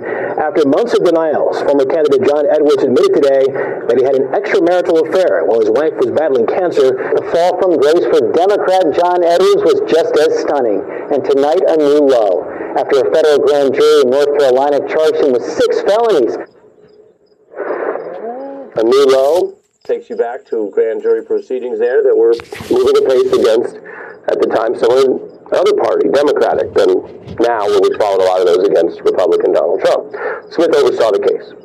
And later, in the context of these types of cases in general, not just Edwards, but the tricky balancing issues and lines when you deal with politicians and corruption, he explained that a fair prosecution for corruption does require intent. We've heard a lot about criminal intent in his current coup case. And that proving that can be hard. He recounted how government officials, though, can be in denial about their methods, their intent, and the problems they have. What was that person's intent? Um, did they do uh, this for that? Did they uh, act corruptly? Oftentimes when I go to speak to folks about uh, their corruption programs and, and what sort of cases they're doing, Uh, oftentimes I go places and the first thing I hear is, oh, we don't have a corruption problem here, Jack. And my immediate reaction is, you definitely have a corruption problem there. Some legal guffaws there, because what Smith is getting at is every place where there's power and money and any kind of temptation will have at least the possibility of those problems of corruption. So if you don't think you're even susceptible to it, or anyone in your entire department is, then you're probably more susceptible than usual. Now, in the Edwards case, that theory was using illegal campaign donations to conceal a mistress from voters, and that theory fell apart at trial. Edwards was found not guilty in a verdict on one charge and mistrial on the others. D O J did not retry that case. So three quick points there. One, Jack Smith was nonpartisan. Two, he was clearly aggressive, so aggressive he didn't actually win over the jury on that case. And three, and this is so important right now, especially as Trump allies and others want to make up stories or tell you narratives or outright lies about D O J and F B I or Jack Smith without any look at the record. And our point here in the special report is to look factually at the record, including the loss, the Edwards loss. But the third piece here is that Smith has a demonstrated respect for legal limits. A kind of measured, professional humility. And again, we've gone through all this and picked out the key footage for you. This is something he has spoken about in the sometimes baffling legal lines that are drawn for pursuing politicians. The folks who commit these crimes are sophisticated individuals, and by and large, uh, they give the money and receive the money, or give and receive the benefits in all sorts of complicated forms uh, that make it not nearly as stark uh, not nearly as easy to report in five lines in a newspaper article. And because of that, because of how they com- these crimes are committed, because they're often committed by uh, sophisticated people with great means, uh, we do need uh, laws uh, that are broad enough to reach conduct. I mean, right now, under the honest services statute as it exists, uh, we uh, cannot charge undisclosed conflicts of interest. So just imagine, just to follow up on that scenario, you have a mayor and he takes bribes for city contracts. He takes bribes, he puts the money in his pocket, and he gives someone a contract who shouldn't have got that contract. Those average American taxpayers are not getting what they paid for. I can prosecute that case. That's bribery. I can I can prosecute that mayor, and I think everyone would think that we should. That same mayor says, you know what? I don't want the bribes. I want more money. I'm going to start my own company, and I'm going to hide my interest in it, and I'm going to funnel the contracts to me. I can't I can't prosecute that case. And I think the average American, in terms of what's wrong, if you believe those facts, if those facts in an objective investigation are brought to light, I think that average American wants the Department of Justice. Really important point there that he makes. I played it in full so you can really observe it. He says, I can't prosecute that case. He also makes it clear that he thinks it would be good policy to be able to prosecute that case. He goes so far as to say he thinks most Americans would agree that if the politicians are blatantly self-dealing or doing corrupt things, that's what the corruption laws ought to be for. That sounds rational. But notice where he draws the line. He cannot go beyond that. He doesn't say, so we looked for a loophole or a trick, or we threw a different charge at him to make up for it, or the ends justify the means, or any of the stuff that you don't want anyone in power, especially the power to indict, to prosecute, to jail, to seek any level of punishment. You don't want those people playing fast and loose. And so it is striking, I wanted you to hear, as we go through the footage, that Jack Smith did quite the opposite. He will say quite clearly, you might want to go farther. It might sound like corruption, but I can't go beyond what the honest services statute says, full stop. That's how he approached those high-profile cases, and he's got the highest profile case not only of his career life, but, as Andrew Weissman and others have said, probably the most important trial in the history of the United States.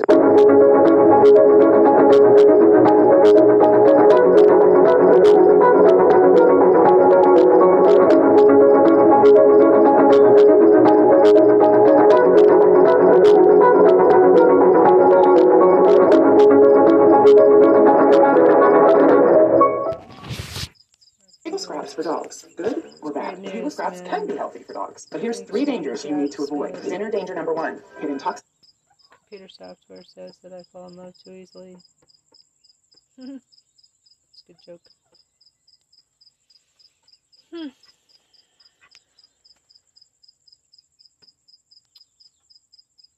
Um, you know what I should do for some stand-up? I should read my, uh, should read my um, OkCupid profile. Okay, so we're on exclusive vice. Pro- we're on M S N B C right now. Kamala Harris warns democracy is at stake right now. Hmm, okay. Are you concerned about turnout, especially among blacks uh, in the election? You hear these polls. Are you concerned about that? I. I'm always concerned about turnout, whatever election we are talking about, because uh, let us talk about in a moment where we thank everybody for what they did to turnout in twenty twenty, appreciate that it takes an effort to turn out to vote. People have things to do.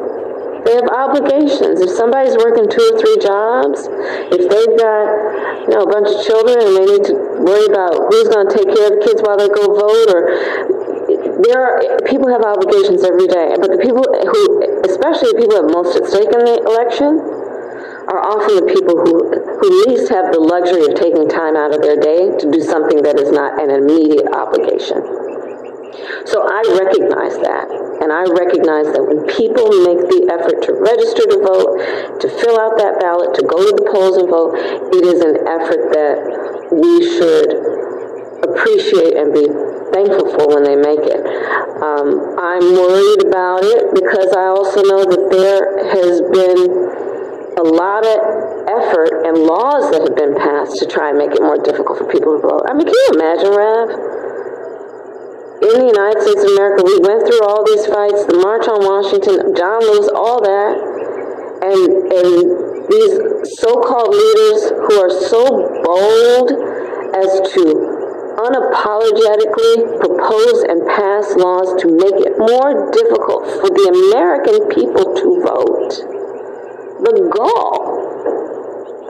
So I do worry that we have to do everything we can to remind people of why it's important and also fight against those people who are trying to make it difficult.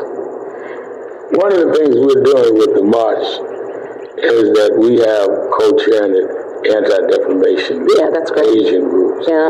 uh, and, and uh, UNIDOS. Yeah. Because I think, yeah. as you have always said through your career, Uh, it's about bringing everybody together. The coalition. And if there's no coalition, there's no victory for That's any right. of us. And is that what you hope that despite all of the acrimony we in from some circles, despite you being targeted, at least politically, mm-hmm. uh, is that what you hope in this hour yes. that we can do is get beyond whatever tribal differences and fight for all of us?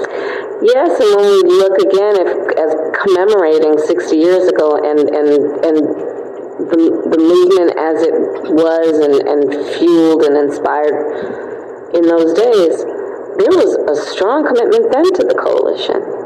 And again, if you talk about the ingredients, the, the essential ingredients in a movement that is about progress, the coalition is one of the most essential, which is grounded in the understanding and belief that the vast majority of us have so much more in common than what separates us. And, and also a certain level of faith to just understand and be guided by knowing that we all have a common purpose and a common destiny.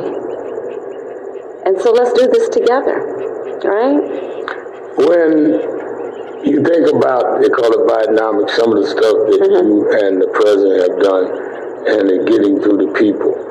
Uh, you're the vice president of the United States, the vice president, mm-hmm. and you're at the official residence.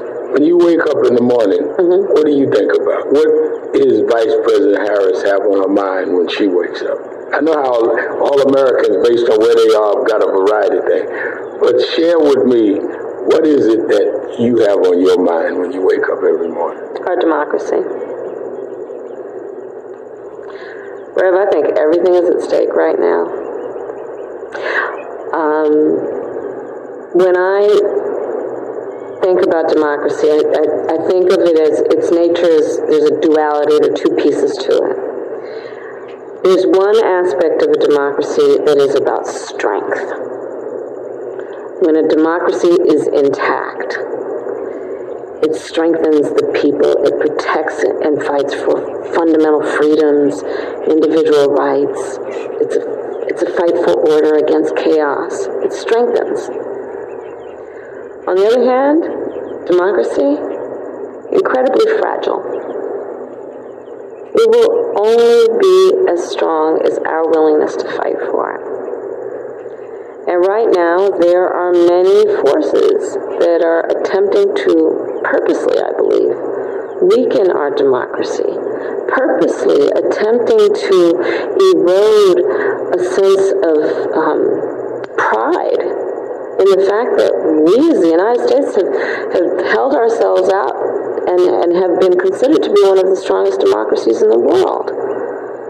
And right now, in the context of the world, people are watching, wondering, what is the future of democracy in America?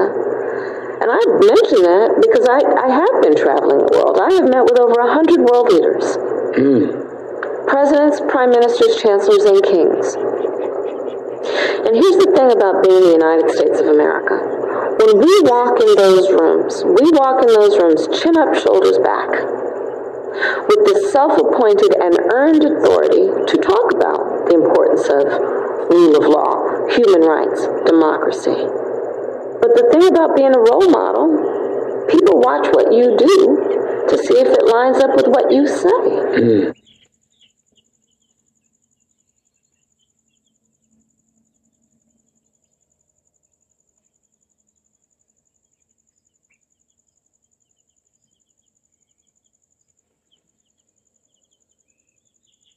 Mm.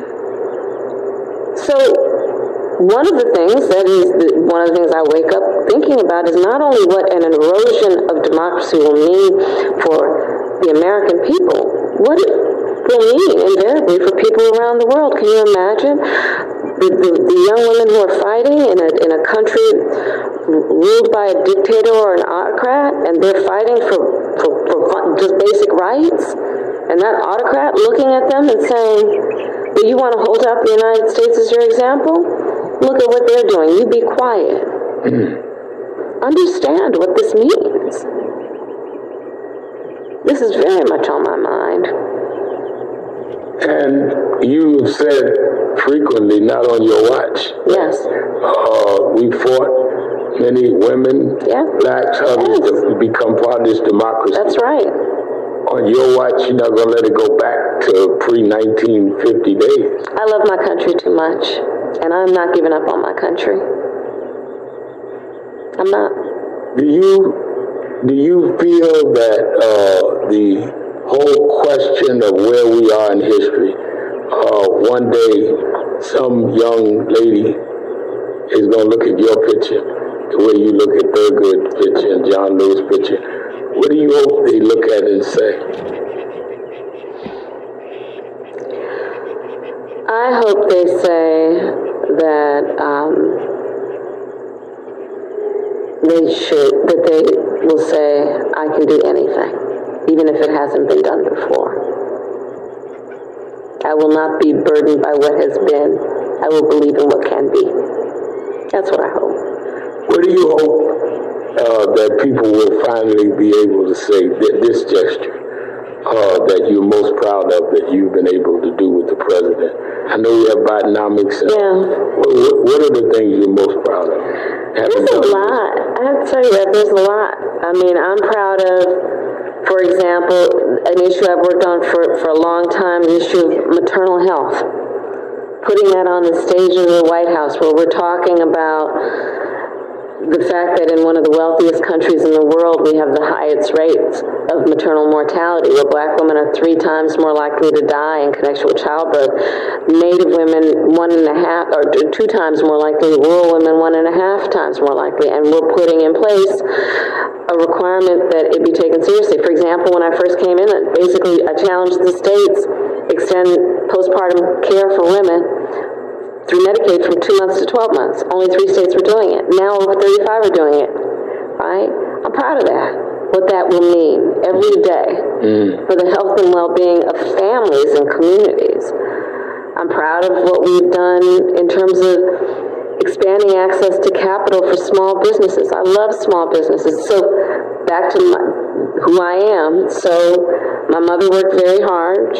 My sister Maya and I, sometimes she, you know, would have to work later on weekends. And we had a second mother who lived two, store, two doors down, Missus Shelton, who ran the, and we would go to Miss Shelton's to have dinner or whatever. Um, Miss Shelton ran the nursery school, and we lived in the apartment on top of the nursery school. Miss Shelton was a small business owner. Wow. And she was a matriarch of the community. She would hire locally, she mentored. I love our small businesses. And the work we're doing, expanding access to capital for small businesses, and I could go on and on and on. There are many things that I'm proud of that we have done that have been, I think, in many ways, and I say this humbly, that have been transformational for our country. Well, sixty years later, they... Uh... story I heard growing up in the movement was how they didn't let women speak mm-hmm. at the march. Well, they'll be speaking this march, but more important, there's a woman of color in the White House that speaks for democracy every day. Come a long way in sixty years. Thank you. Thank you. Thank you, Ralph.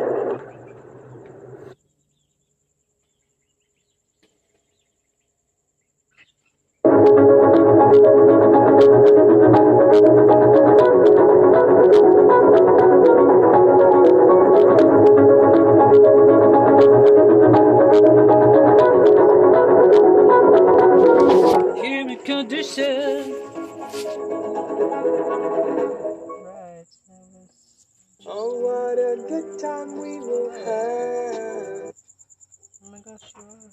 What do you know? What else, what else does M S N B C have? Top of their list, overlapping conspiracies, how Trump's team access. Hey folks, we're going to win re-election. Uh, I'm going to need you by my side every step of the way. Messages filed in a separate lawsuit show Trump's attorney Sidney Powell organized a visit to the Coffee County election offices. What do we know about that part of the story? Yeah, we've known for a while that Coffee County was in the under the microscope, what happened down there. It's a rural Georgia county, very deeply conservative, Trump country down there. Was not a very close election. But we know that a team of Trump supporters and uh, data analysts they had hired entered the Coffee County Elections Board meeting, took spent hours in there copying voting data. It was, their entrance was caught on surveillance, security surveillance. Uh, that data was distributed to conspiracy theorists in the county, pro-Trump conspiracy theorists. So we know that's under the microscope. We're not, of course, sure if the, that will be involved in the indictment, but we know that Fani Willis and her investigators, her team of investigators, have been closely looking at what happened in Coffee County. When I asked one of our other legal analysts, Lisa Rubin, what this indictment might look like, they described it as chapters, that instead of laying out one linear big narrative, they can take this piece by piece. Hi there, welcome back. Let's see what's going on with, uh, oops, no fries. What is my favorite camera? Okay, we were on, um, Trump's election interference, exposed, analysis, unpack. Oh, that sounds good. This is on M S N B C three hours ago. Vote. Thanks to the work of people like Sidney and Fani Willis's Georgia Gate, Abrams and other organizers, black voters in Georgia have turned out to vote in droves since twenty twenty, despite legislation passed in the state designed to make it harder to do so. But the former president regards these black votes the same way he regards our democracy, disposable. I'm joined now by Greg Bluestein, political reporter for the Atlanta Journal-Constitution and M S N B C political contributor. Catherine Christian is also here, M S N B C legal analyst and former Manhattan assistant district attorney. Uh, Greg, I'm going to start with you. You have said that uh, former Georgia Lieutenant Governor Jeff Duncan could be a star witness in this case. What do you think D A Willis is hoping to hear from him?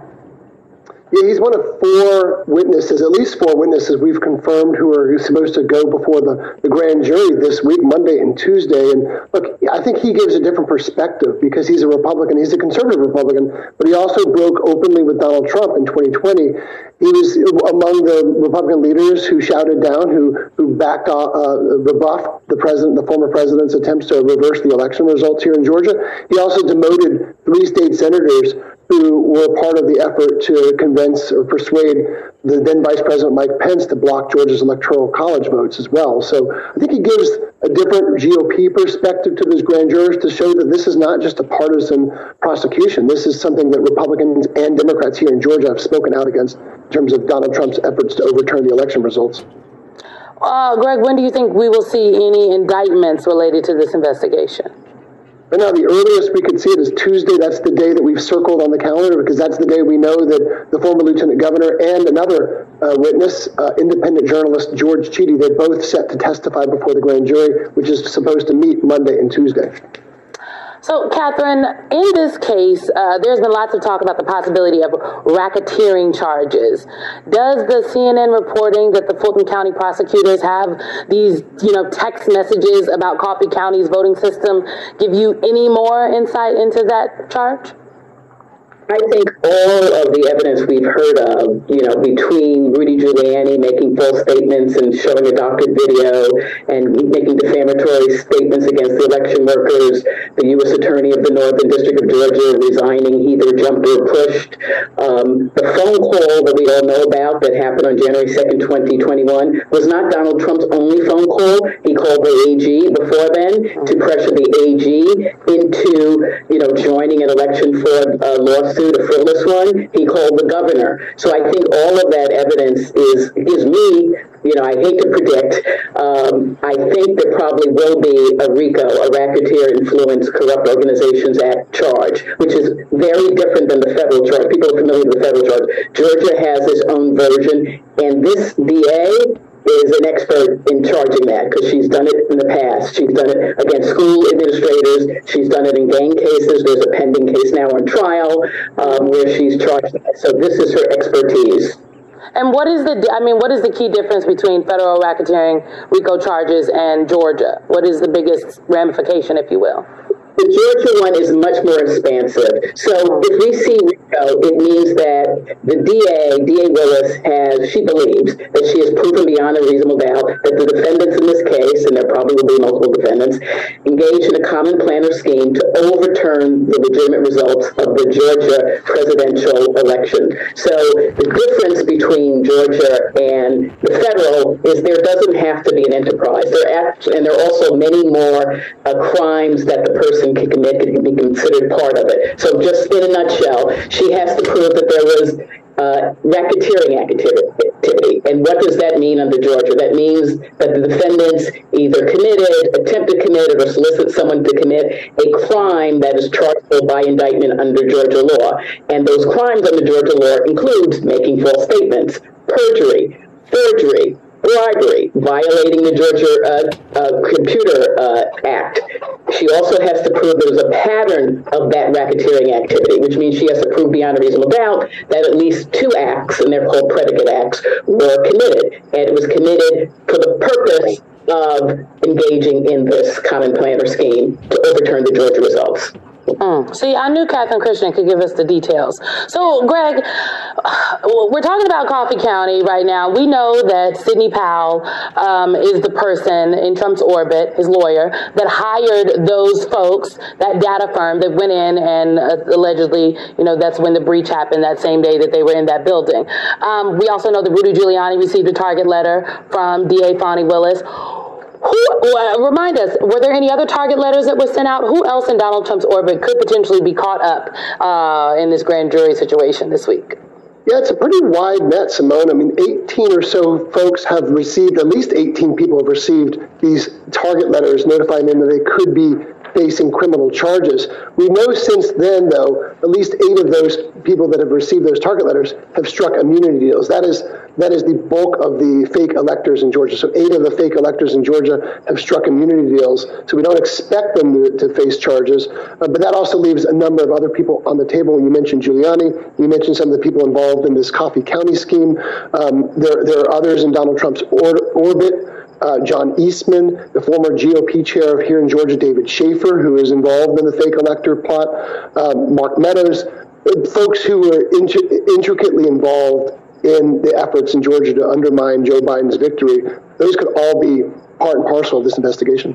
Mm. Uh, Greg, if I may, I want to ask you a political question about Republicans in Georgia and how they are responding um, to this, the potential of this next indictment, at least the grand jury being convened this week. Donald Trump obviously has been fundraising off of his other uh, in, indictments, and nationally they actually haven't impacted his poll numbers. But based on your reporting, what um, what are leaders in Georgia saying? Because from what I gather, they seem to be split on this particular issue.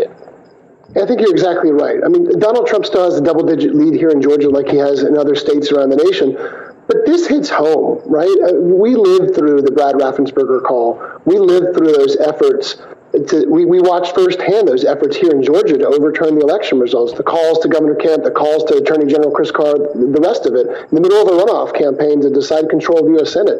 So a lot of Republicans I'm talking to, some think it will strengthen Donald Trump's hands, but others are very, very openly worried about it. They say that they, the party better have a backup. G O P leaders either don't want to talk about it at all or are privately very, very concerned that Donald Trump's Uh, this is a must-win state for Republicans in, in November twenty twenty-four, and they're very worried that Donald Trump's legal problems could doom him here in Georgia.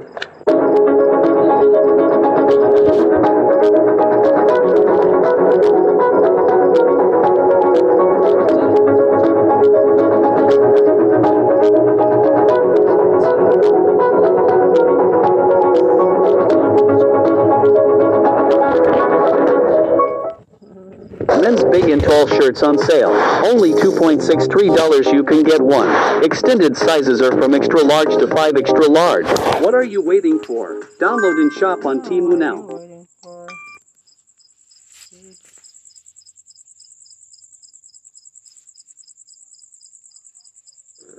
Auto ship from Chewy. Pet essentials delivered on repeat. Because. Hello, darlings.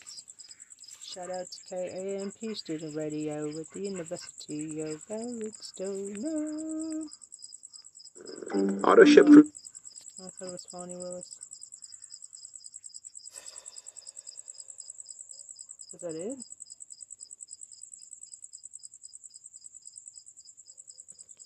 My morning Joe highlights.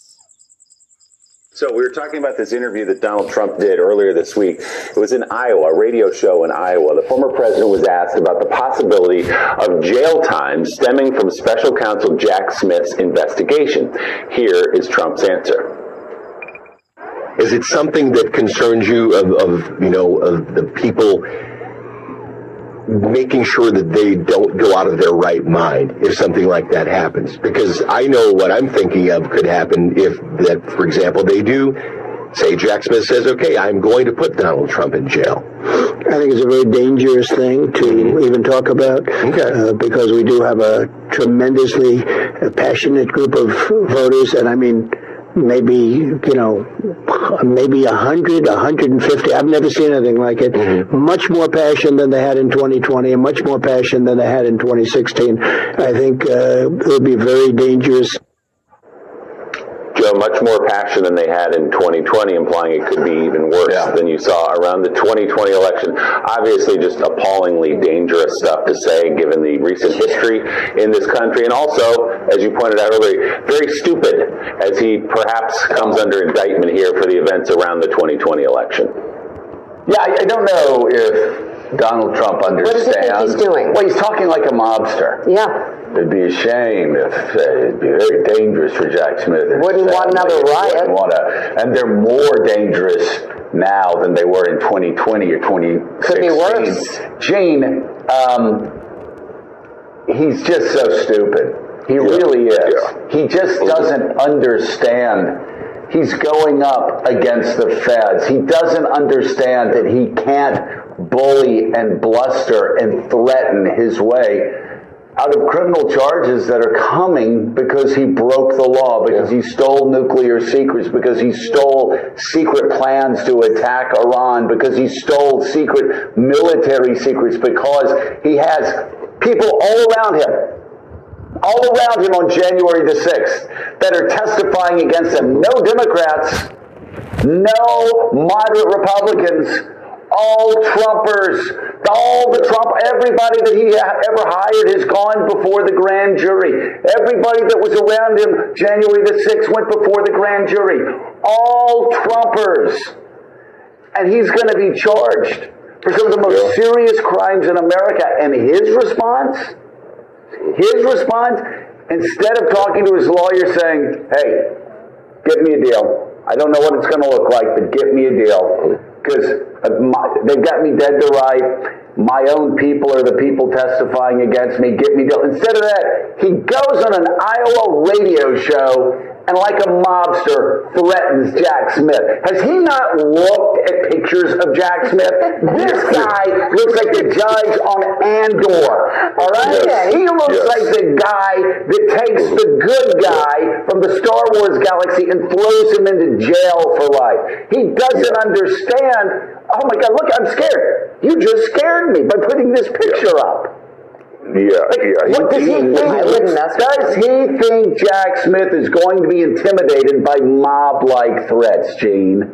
Yeah. And and that's not going to happen. Jack Smith looks like a pretty intense guy, and he and, and he looks like uh, he's not going to take any of this from Donald Trump. I think Trump does, does, doesn't know what else to do. He obviously sees the walls closing in on him. Uh, the indictment's coming. Someone must have told him, uh, let him know what the conviction rate is in uh, in federal court, which is well over ninety percent of. of defendants who were charged uh, either plead guilty or get convicted. I mean, it is uh, it, this is a, t- a tough situation for him. And rather than than than make a deal, and rather than try to you know somehow keep his freedom, uh, he he does this. It can only make things worse for him. It can only make things worse for him. But he he just doesn't know what else to do.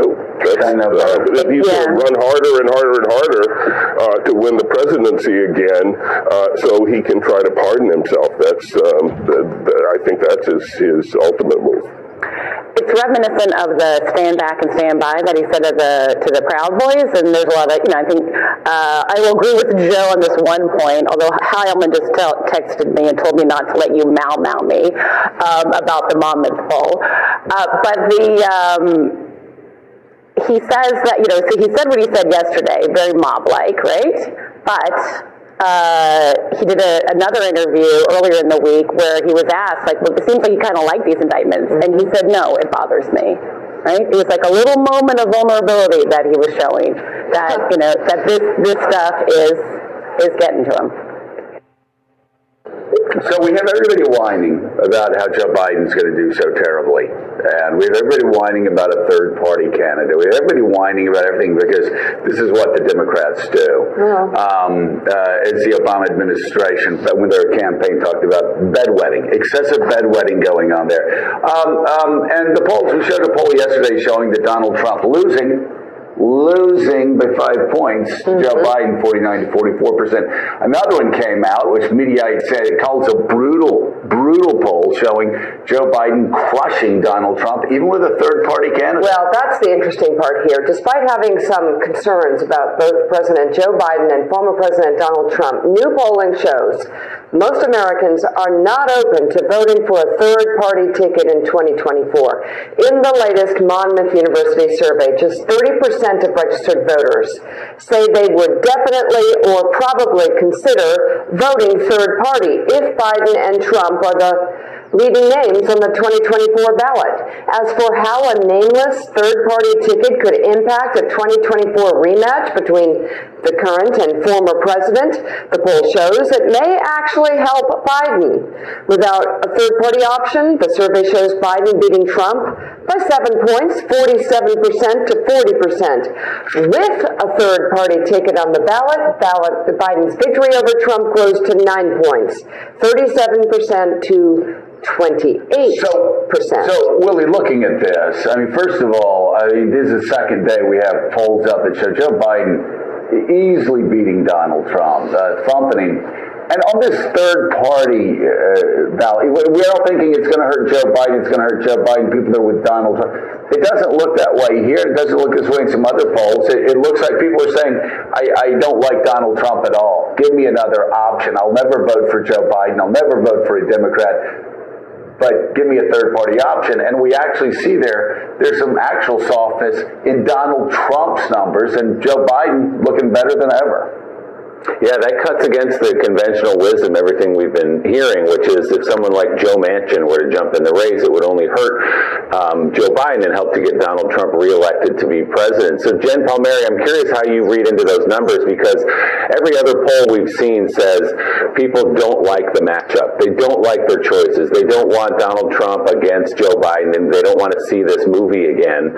And yet, when you actually put the question directly to them, thirty percent of them want to see a third party. But it actually helps Joe Biden. And again, in that head-to-head, I think it was seven points again. The one we saw yesterday was five points. You have Joe Biden up seven points in this Monmouth poll over Donald Trump. So for all the panicking, as Joe says, that's been going on in the Democratic Party, those numbers, at least in these last several polls, look pretty good for Joe Biden. So I was just looking at my phone because I already have two text messages from Democrats who, I don't like to use the term bedwetting because I find it crude, but who are very, who are freaking out about uh, this poll because... Uh, That is what Democrats do, Joe. You're right. We do freak out, but it's also why there's still a republic standing, because we over-worry about uh, about elections and what's going to happen in them. This is this is interesting. I'm not sure that I trust it. It's the first time I've seen a poll where there's a third-party option that did benefit Biden as opposed to uh, Trump, although, or, or at least this didn't hurt Biden. Um, but there is, you know, but there is a lot of concern that if you have that, that Trump's numbers, and every other poll that I've seen has showed this, are very strong. And if you have, um, and if there's people have a third party option, that that is likely to take away from Biden because Biden is winning some disgruntled Republicans and um, independents over. Now, continuing in the role of the party pooper here for Democrats, I'll say, talking about the poll from yesterday, which had Biden winning uh, forty-nine forty-five over Trump, that's a national poll, that's great. When you look at battleground states, and I'll use Wisconsin as an example, you know, you got to get to two seventy. These states are not static, they're changing. And so Wisconsin, for example, has a higher level of white, non-college educated voters in twenty twenty-four than it had in twenty twenty. That cohort of voters, you know, has, has favored Trump as opposed to Biden. So these poll numbers are all great, but you know, you still have to bat, you know, you still got to get to two seventy, and there's concerns about when you look underneath the hood what those numbers are going to be like in each of these battleground states. And then in terms of the third party, you know, great, only thirty percent are open to voting for uh, an, a, you know, either you know, to third party option, but Jill Stein only needed to get in the very small digits uh, of support in Wisconsin, uh, Michigan, and Pennsylvania to win the election for Donald Trump. So So I think yes. The third party still remains a very, very significant threat to Joe Biden. Yeah, yeah, yeah. The, the P T S D is strong with this one. Well, there's no P about it, Joe. There's no P about it. It's just traumatic stress. Exactly. It is, it is, it is traumatic stress. Sam, why didn't she just say on the two best days of polling for Joe Biden, why didn't she just say, we don't deserve good things? When Republicans say, we may not deserve it, but we're going to take it. But when you see these polls, you're looking at it going, well, this is a trend line in a positive direction. You know, happy days are here again. When you look at, when I look at Wisconsin, what do I see? I see a judge's race the conservatives called the most important race in that state in a decade. And Democrats won by eleven points. Yes, things are not static. Things are breaking. Maybe it's because I'm not a Democrat. I'm still an independent, so I'm not over, overly negative yet. Things are breaking in Democrats' way. They won by a landslide in Wisconsin in a Supreme Court judicial race that Republicans called the most important race of their time. Uh, Democrats won in Kansas. They won, they won in Kentucky on abortion. They have so many things that are breaking their way, not just the indictments, but the Roe, uh, the overturning of Roe. So many things good going in their direction. And Donald Trump is looking crazier and crazier every day. That's why I always, I don't talk about national polls. I usually talk about the suburbs of Atlanta. They'll never go for Trump again. The suburbs of Philly. They'll never go for Trump again. The suburbs of Detroit. They'll never go for Trump again. The suburbs of Milwaukee. They'll never go for Trump again, especially post-Roe. And I hope the power of positive thinking did not trigger Jen or any other Democrats out there. But look, it's okay to be happy. It's okay to smile. It's no, okay it's to be positive, Sam. No, it's not. Oh, okay. Hell no.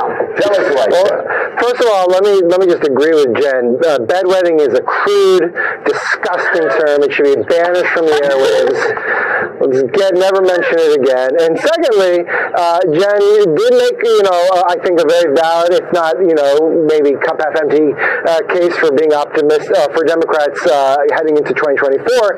Uh, it is a race in certain states. It's not a national race, right? Like, you have to look at Wisconsin and Pennsylvania. I, and this, I guess, would be a question I would sort of direct to Eugene here, which is, you know, if you look at that third-party ticket, right, and you're scared about it, it's, you know, there's not you have to look at two third-party tickets, right? Like there's the Manchin one that's no labels.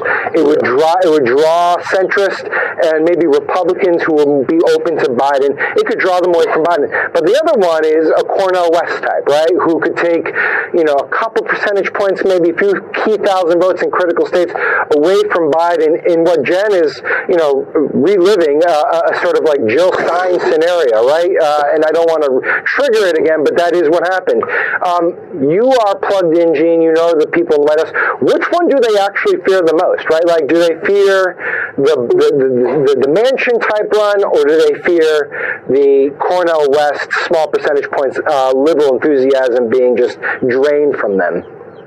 Well, the answer, of course, because they're Democrats, is both. Um, you know, but, but, but before I get to that, though, let me, um, I'm, I'm shocked that we haven't yet mentioned, we're, what, twelve minutes into the show, we haven't mentioned the one real big story in Washington today, which is the N F L owners approved the sale of the yes. Washington football team, the Commanders, oh, from Dan yes. Snyder yes. to Josh Harris. The, our long national nightmare is is over, uh, and um, uh, you know, every, everything is bright and sunny again. So um, our own malignant clown show is over. Uh, so, um, uh, so let's all, you know. So how how can anybody uh, have negative thoughts on a day like that? I, it's just it's it's amazing. I it, you know, third party. Um, I, my general view has been that a third party would probably hurt Joe Biden, but now we have some data indicating maybe it wouldn't. I think that's a good thing, and uh, and I think um, the, I think the polling has been good, has just been good for Biden, and I'm perfectly willing to to say, you know, great. Um, uh, and, and and spend a day not worrying. I'm, my my uh, resolution for today is not to worry and to, and to celebrate uh, the end uh, of a terrible era here in Washington football. President Kamala Harris will visit Florida today to address the state's new standards for teaching black history in schools. Mm-hmm. Earlier this week, the state's Board of Education approved new guidelines that includes teaching students that some black people benefited from slavery because it taught them useful skills. The White House says the vice president now will deliver remarks in Jacksonville to highlight the administration's efforts to, quote, protect fundamental freedoms. The visit comes just a day after Harris's speech in Indianapolis, where she blasted states that are banning books. Since President Biden and I took office, our nation has made incredible progress, all thanks to your support. That includes creating over thirteen million jobs, lowering the cost of health care and prescription drugs, the largest investment to fight climate change in America's history. But there is still so much more to do. Joe and I are running for re-election to finish the job, and we need you in our corner once again. Our campaign relies on grassroots supporters from across the country who pitch in five, even ten dollars at a time. If you can, add a donation today. Your support means so much to us. She sounds like dead inside. Indianapolis, where she blasted states that are banning books. And speaking of our children, extremists. I thought of offering my assistance to as a voice coach because. Uh,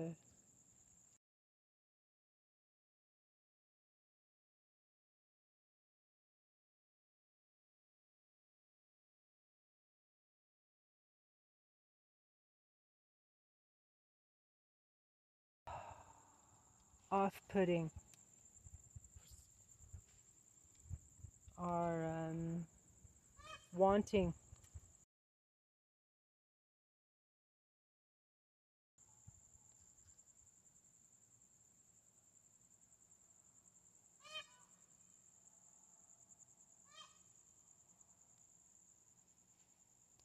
ask book bans to prevent them from learning our true history. Book bans in this year of our Lord twenty twenty-three. And while they do this, check it out. They pushed forward revisionist history. Just yesterday in the state of Florida, they decided middle school students will be taught that enslaved people benefited from slavery. They insult us in an attempt to gaslight us, and we will not stand for it. Yeah, Joining us now, the host of M S N B C's Politics Nation, that's, president that's of the National Action Network, Reverend Al Sharpton. Rev, good morning. I had to dig in and read this because the headline I thought couldn't be true, but here it is, a two hundred sixteen page document from the Florida State Board of Education. One section that reads, slaves developed skills which in some instances could be applied for their personal benefits. I never thought I'd see both sidesism of slavery taught in public schools. Well, it is not only insulting, it is humiliating, and it really is dangerous because it will instruct young people, if it is allowed to go forward, uh, not only a distorted uh, version of American history, but it robs us from seeing where we are. When you see the vice president going to Florida today to really uh, give national spotlight to this, it, it shows also how far the country's gone, that you have a first time in the history of the country, a woman and a black woman, a woman of color as vice president that came from uh, a history of slavery. So to distort how brutal slavery is, is like saying an abused woman, a man would say, I abused her because I was trying to get her bad uh, lineage out of her, her family curses out of her. I mean, it, it is absolutely absurd, insulting, and it is not only a distortion of American history, but it robs from us the progress that we have made, therefore the progress we must continue.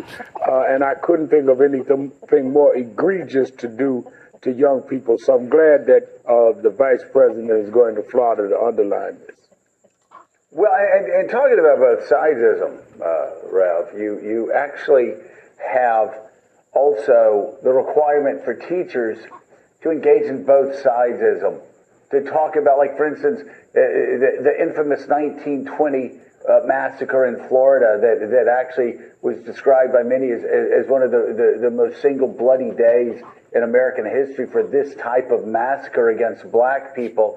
Uh, the guidelines suge- say that teachers must also teach acts of violence in, in massacres like this against black people, where black people, what acts of violence black people may have committed uh, in, in that massacre. Again, a massacre against black people in Florida because a black man tried to vote. This would be akin to saying, if you're in Warsaw, you must teach.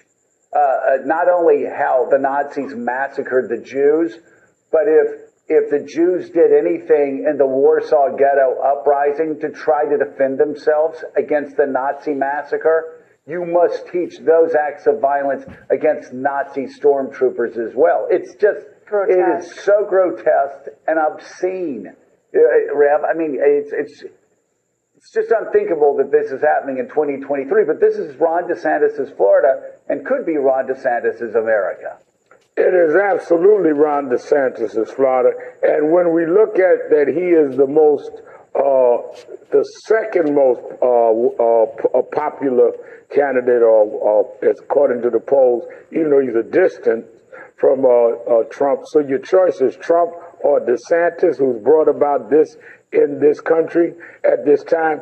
Those of us that want to rise above that have to really push back, like the vice president's visit, and stand together. I, I mean, you and I came from different political perspectives, but stand together. That's why Martin Luther King the third and I have invited you to be our guest in Washington for the March on Washington, commemorating on August twenty-sixth, to show that there are people that will stand together and tell the truth about what happened in the country so we can heal. You can't bring the country together unless we're honest about what happened. Yes, tell both sides, but tell both sides in a real way. Don't try to equate uh, things that are not uh, equal and not fair. You, you know, Joe, one of the things that I, I was saying to someone last night when, when I uh, got the call the vice president was going, it's very personal to many of us.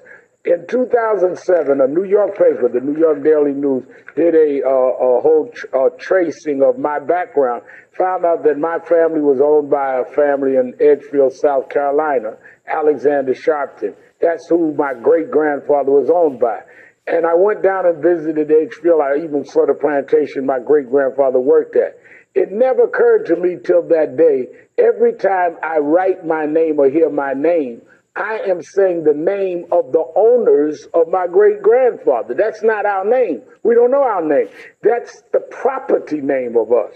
That's how personal it is. So to think that my grandson or, or, or whomever in my family in Florida could learn this benefited us, that we didn't even know our names, we didn't know our history, and was able, was able to, uh, was made to work with no wages, and to act like there was some benefit to that, it's a personal so slap sick. in the face of all Americans, and we all ought to resist it and stand together like you and I have, Joe.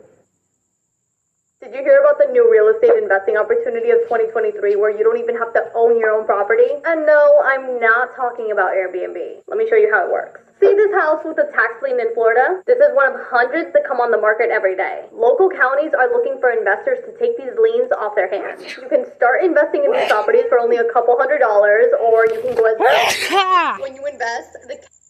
No ads, man. Good morning, Joe. But what if I told you being tired was a good thing when you're a sleeping giant? And needing a moment to breathe is necessary when you breathe life into this country. twenty twenty-four election in an effort to flip the House back to a Democratic majority.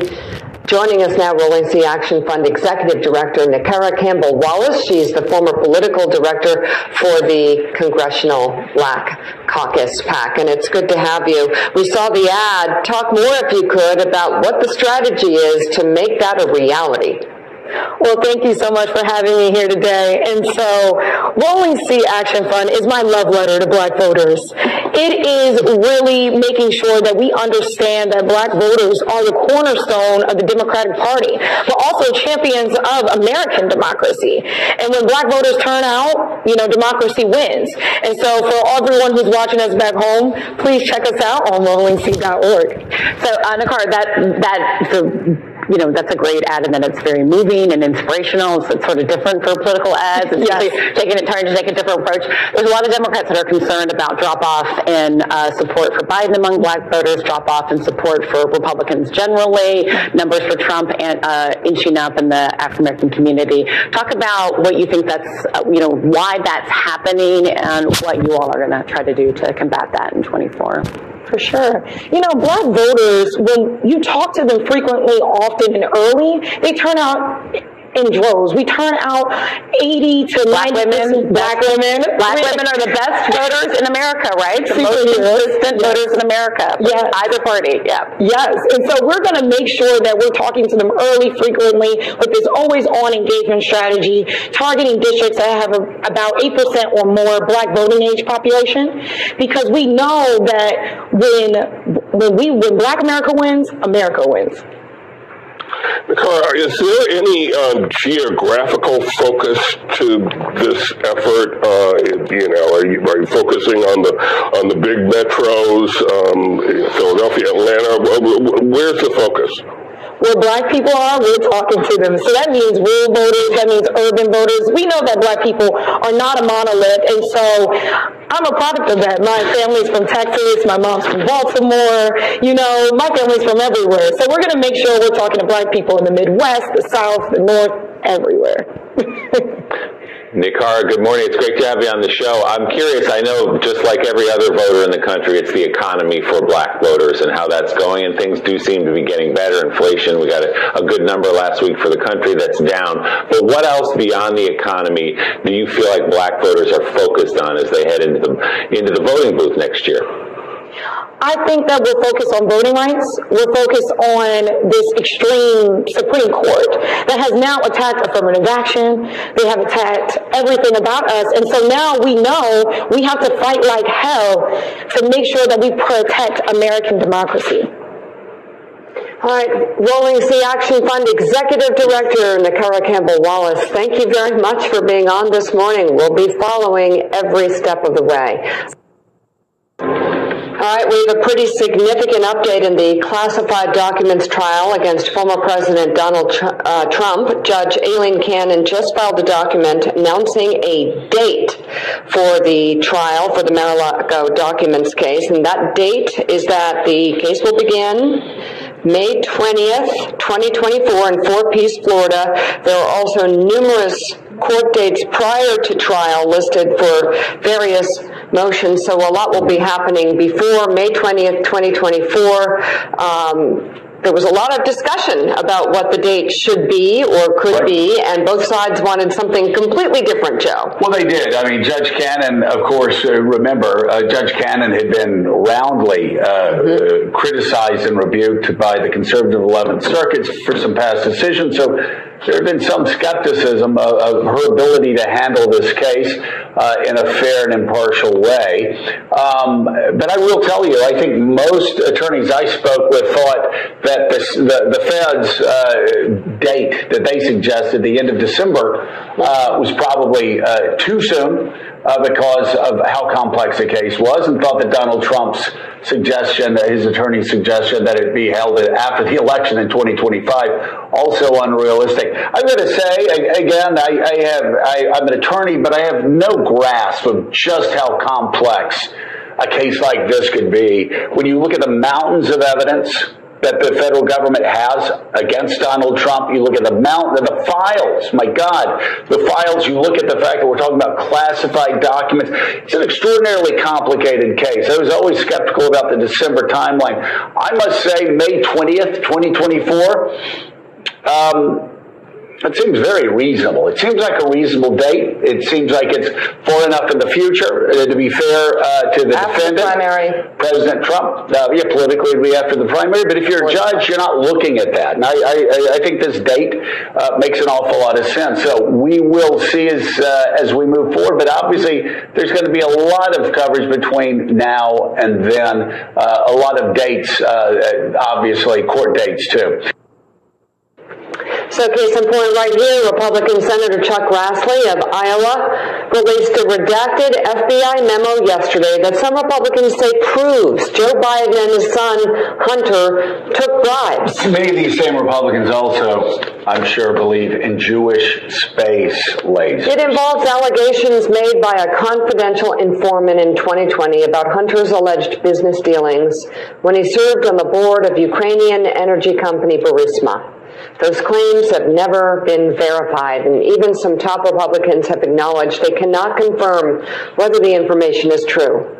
Congressman Jimmy Raskin of Maryland, the top Democrat on the House Oversight Panel, yesterday picked apart the claims in a lengthy statement, arguing in part, quote, "This F B I document records the unverified, secondhand, years-old allegations relayed by a confidential source who stated he could not provide the veracity of these allegations." Raskin also highlights how the source of the information was at the center of a pressure campaign by Rudy Giuliani in twenty nineteen and twenty twenty on behalf of then-President Trump. And when interviewed, the source directly denied these allegations. I mean, this is this is still dossier squared for Republicans. But none of that likely matters to Senator Grassley, who last month admitted he said the quiet part out loud. Out loud, he didn't care if the allegations were true or not. Take a listen. We aren't interested in uh, whether or not the accusations against Vice President Biden are accurate or not. We're in, responsible for making sure the F B I does its job. See this image? This is the name and ticker symbol of my number one A I stock to buy right now. This company has been completely missed by the mainstream media, and it's trading for one. Gene, and, and for that, it was, to, again, to, to, to lie about a document. At the time, they were talking about, I guess, impeaching Ray or, or whatever. They, they, they, Ray talked to him, and again, it's it's one thing after another after another. Durham supposedly is going to I know. Uh, show this conspiracy between the F B I and Hillary Clinton. He makes a fool of himself.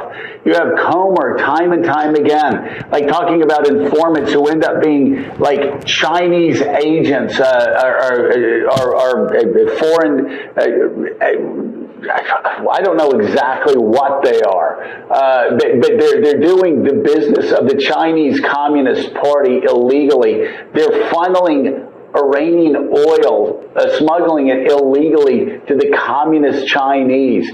They're illegal arms dealers. You go yeah. down the list. And, and and then you've got these other people who are supposedly these I R S informants who basically get up there and go, yeah, it was actually Donald Trump.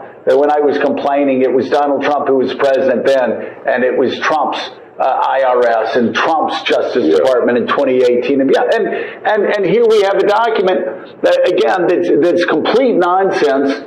And you have Chuck Grassley going, I don't care whether he's guilty or not. We're just we're just yeah. trying to create chaos.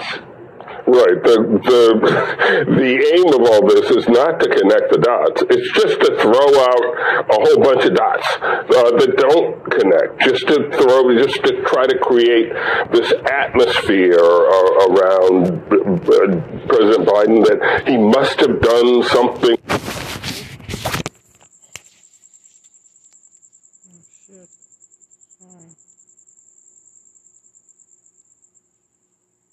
Biden that he must have done something wrong. Uh, and, and, and, the, I'm glad you mentioned the I R S agents because, because again, this happened while Donald Trump was president, and so if if if if there were interference in the investigation of, of Hunter Biden, which according to the the the uh, counsel the. federal prosecutor who was leading the investigation, there was no interference. He was able to bring whatever charges uh, he wanted to bring. Uh, it was totally his decision, but if, if it was being interfered with, it was being interfered with by Donald Trump's Justice Department. It's just insane. Um, but again, the dots don't connect. They aren't supposed to, as Senator Grassley revealed, they're just supposed to sort of muddy up uh, President Biden and water. create this this impression that somehow uh, he's done something wrong and he's corrupt.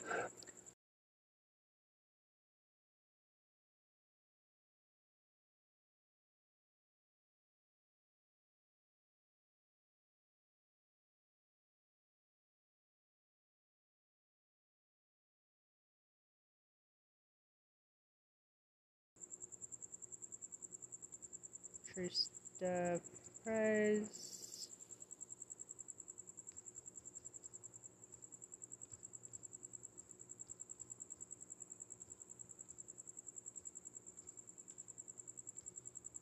Okay, I said it's a smear campaign. Ever more misconduct and treasonous activity to sabotage and undermine our country. I propose we suspend the Republican Party. Um, because the comparison is is inevitably drawn with with Donald Trump, who actually is who actually is corrupt, and and uh, and and so they have to try to drag Biden down to that level. So Dem- Democratic presidential candidate Robert F. Kennedy Junior testified yesterday before the House Republican-led so-called Weaponization Committee on well, the issue. Been a bust it's too. just it's incredible. On the issue of censorship, the hearing was often very contentious between Kennedy and the Democrats on the committee, who called him a menace to society, who did not deserve the platform Republicans gave him. Kennedy has a long history of making controversial comments, most recently coming under fire from members of his own family for pushing anti-Semitic tropes about COVID. Democratic Congressman Jerry Conley of Virginia gave an especially passionate rebuke of how the Republicans were using Kennedy for cynical political purposes. I've been in this Congress fifteen years.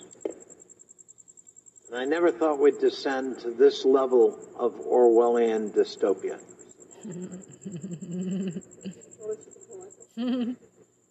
Suddenly the tools of the trade are not to get at the truth, but to distract, distort, deflect, defame, and dissemble. Distract, distort. Disagree.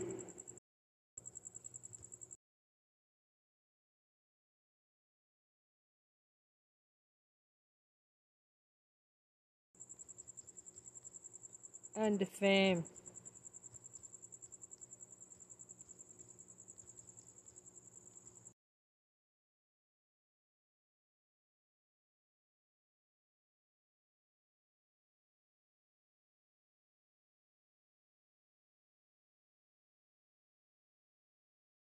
Along with Trump.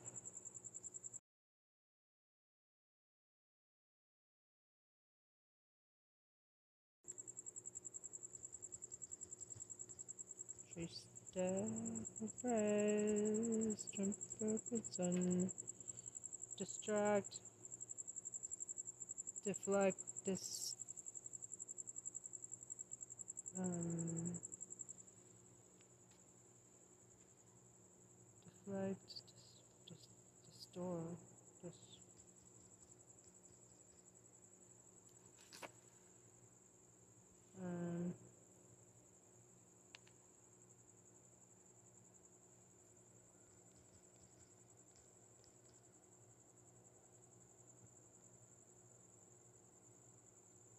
Okay, I said distract, deflect, destroy, dissemble, and defame. Lock them all up. I'm the only presidential candidate calling for one hundred sixty plus Republican traitors to be immediately charged and removed from office and disqualified, along with Trump, who carried out an insurrection. Remember? Christopher Press, Trump for prison.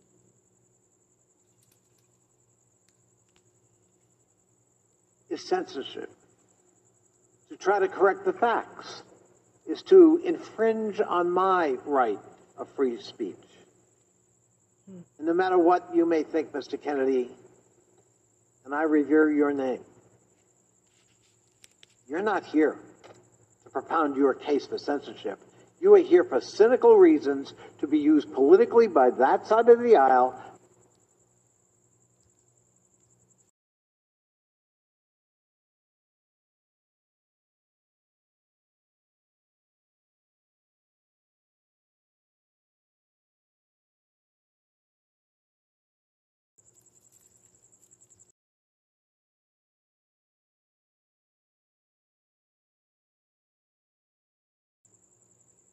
No poo clown, no poo, poo clown. Where did toilet, I saw toilet show up, toilet icon.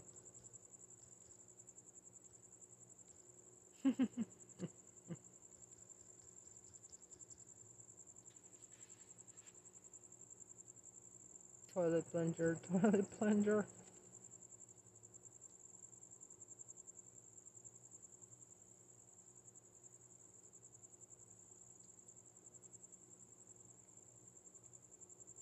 Christopher Press. The toilet and the plunger next to each other.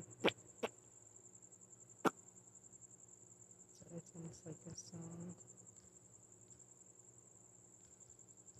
Ah, you're the crickets. There you go. Jones on Arizona, tits on Arizona for some California grass. Reasons to be used politically by that side of the aisle to embarrass the current president of the United States, and you're an enabler in that effort today. And it brings shame on a storied name that I revere. Have you considered going solar in Arizona, but are afraid of the huge price tag attached? Most people don't know this, but almost one hundred percent... Sounds like Marjorie Taylor Greene to me. And it brings shame on a storied name that I revere. You know, um, Donnie, I, um, I've, I've, I've known Bobby uh, for a long time. I like him. Mm-hmm. I've always liked him. What's He's going on there? Always been a good guy uh, to me, and um, and um, a smart guy. Maybe he's I just remember susceptible. Maybe twenty years ago hearing him give an impassioned speech on the environment, and it was a really, really compelling speech. He gifted, gifted, uh, gifted orator. Uh, I would make him my environment. And I just, I, you can tell, I, I'm sure, just like, you know, family members are at a loss about the anti-Semitic tropes that he's throwing out there, at a loss.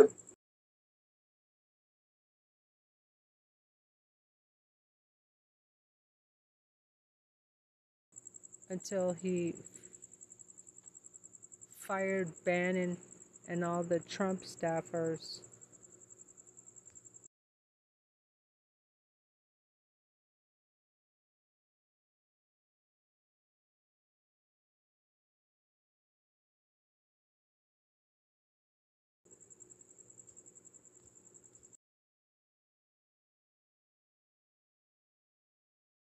I would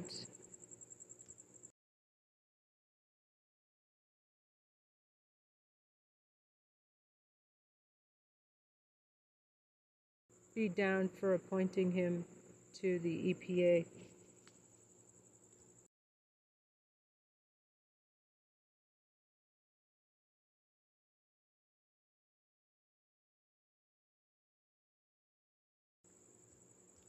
R F K.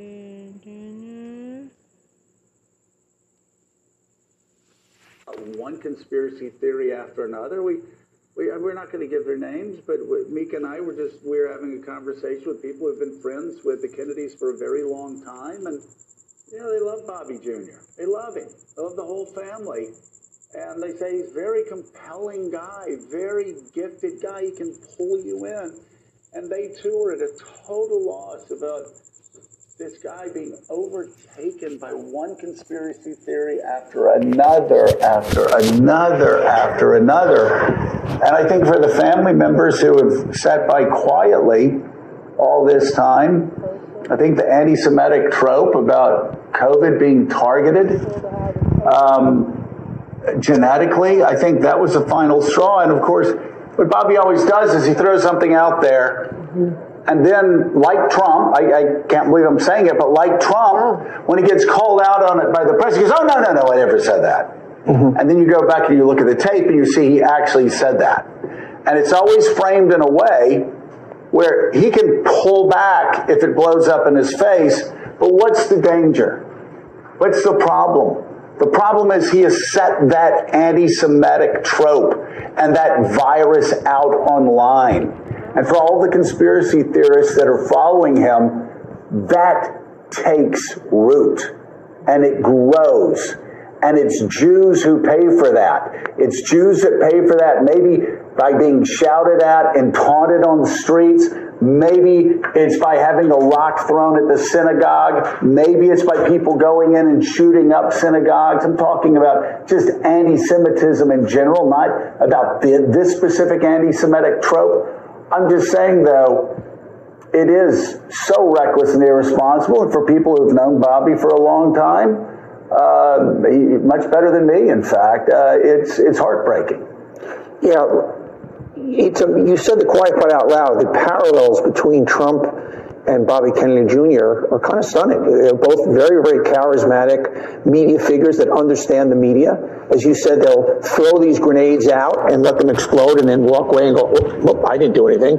And he's taking the greatest family brand name in U S history, Kennedy, and dumping all over it. And it's just, you know, the Kennedys have had a lot of tragedies over the years, but I can't think of any greater blemish than what he's doing out there. And I think he's not well. I, I mean, I think there's something, you know, you can explain all you want, but for him to say, to throw out the controversy he throws on this latest anti-Semitic trope, I think he's fallen and he can't get up. And I think there's something very wrong with Bobby Kennedy Junior And going back to uh, one of the earlier segments in the show, God forbid this lunatic decides to run as a third party and the damage that that would do. This is a very dangerous guy with a very storied name that is casting a dark shadow over it. Molly, it's been interesting to see, too, how some, I guess, libertarians or conservatives who are done with Donald Trump have sort of put their arms around Bobby Kennedy Junior as a guy, by their perception, who, like Trump, is railing against the establishment, questioning uh,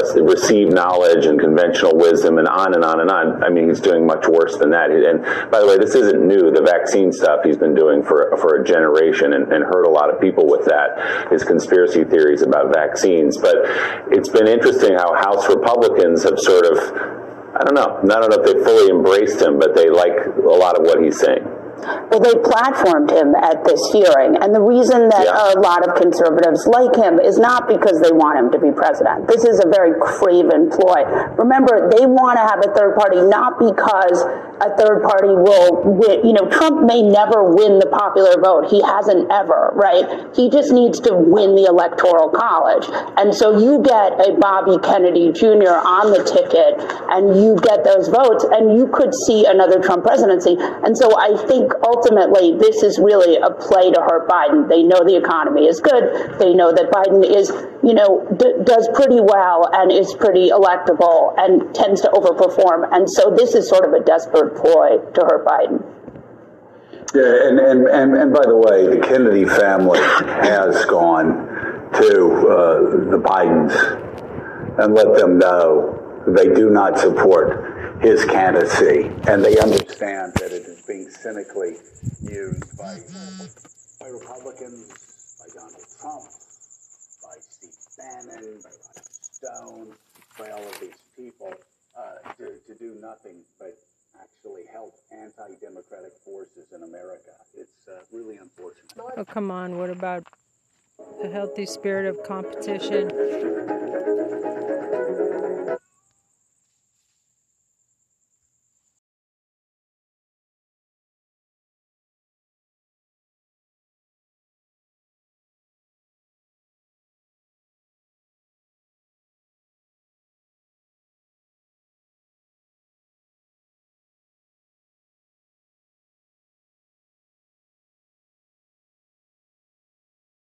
Competition supposed to be healthy.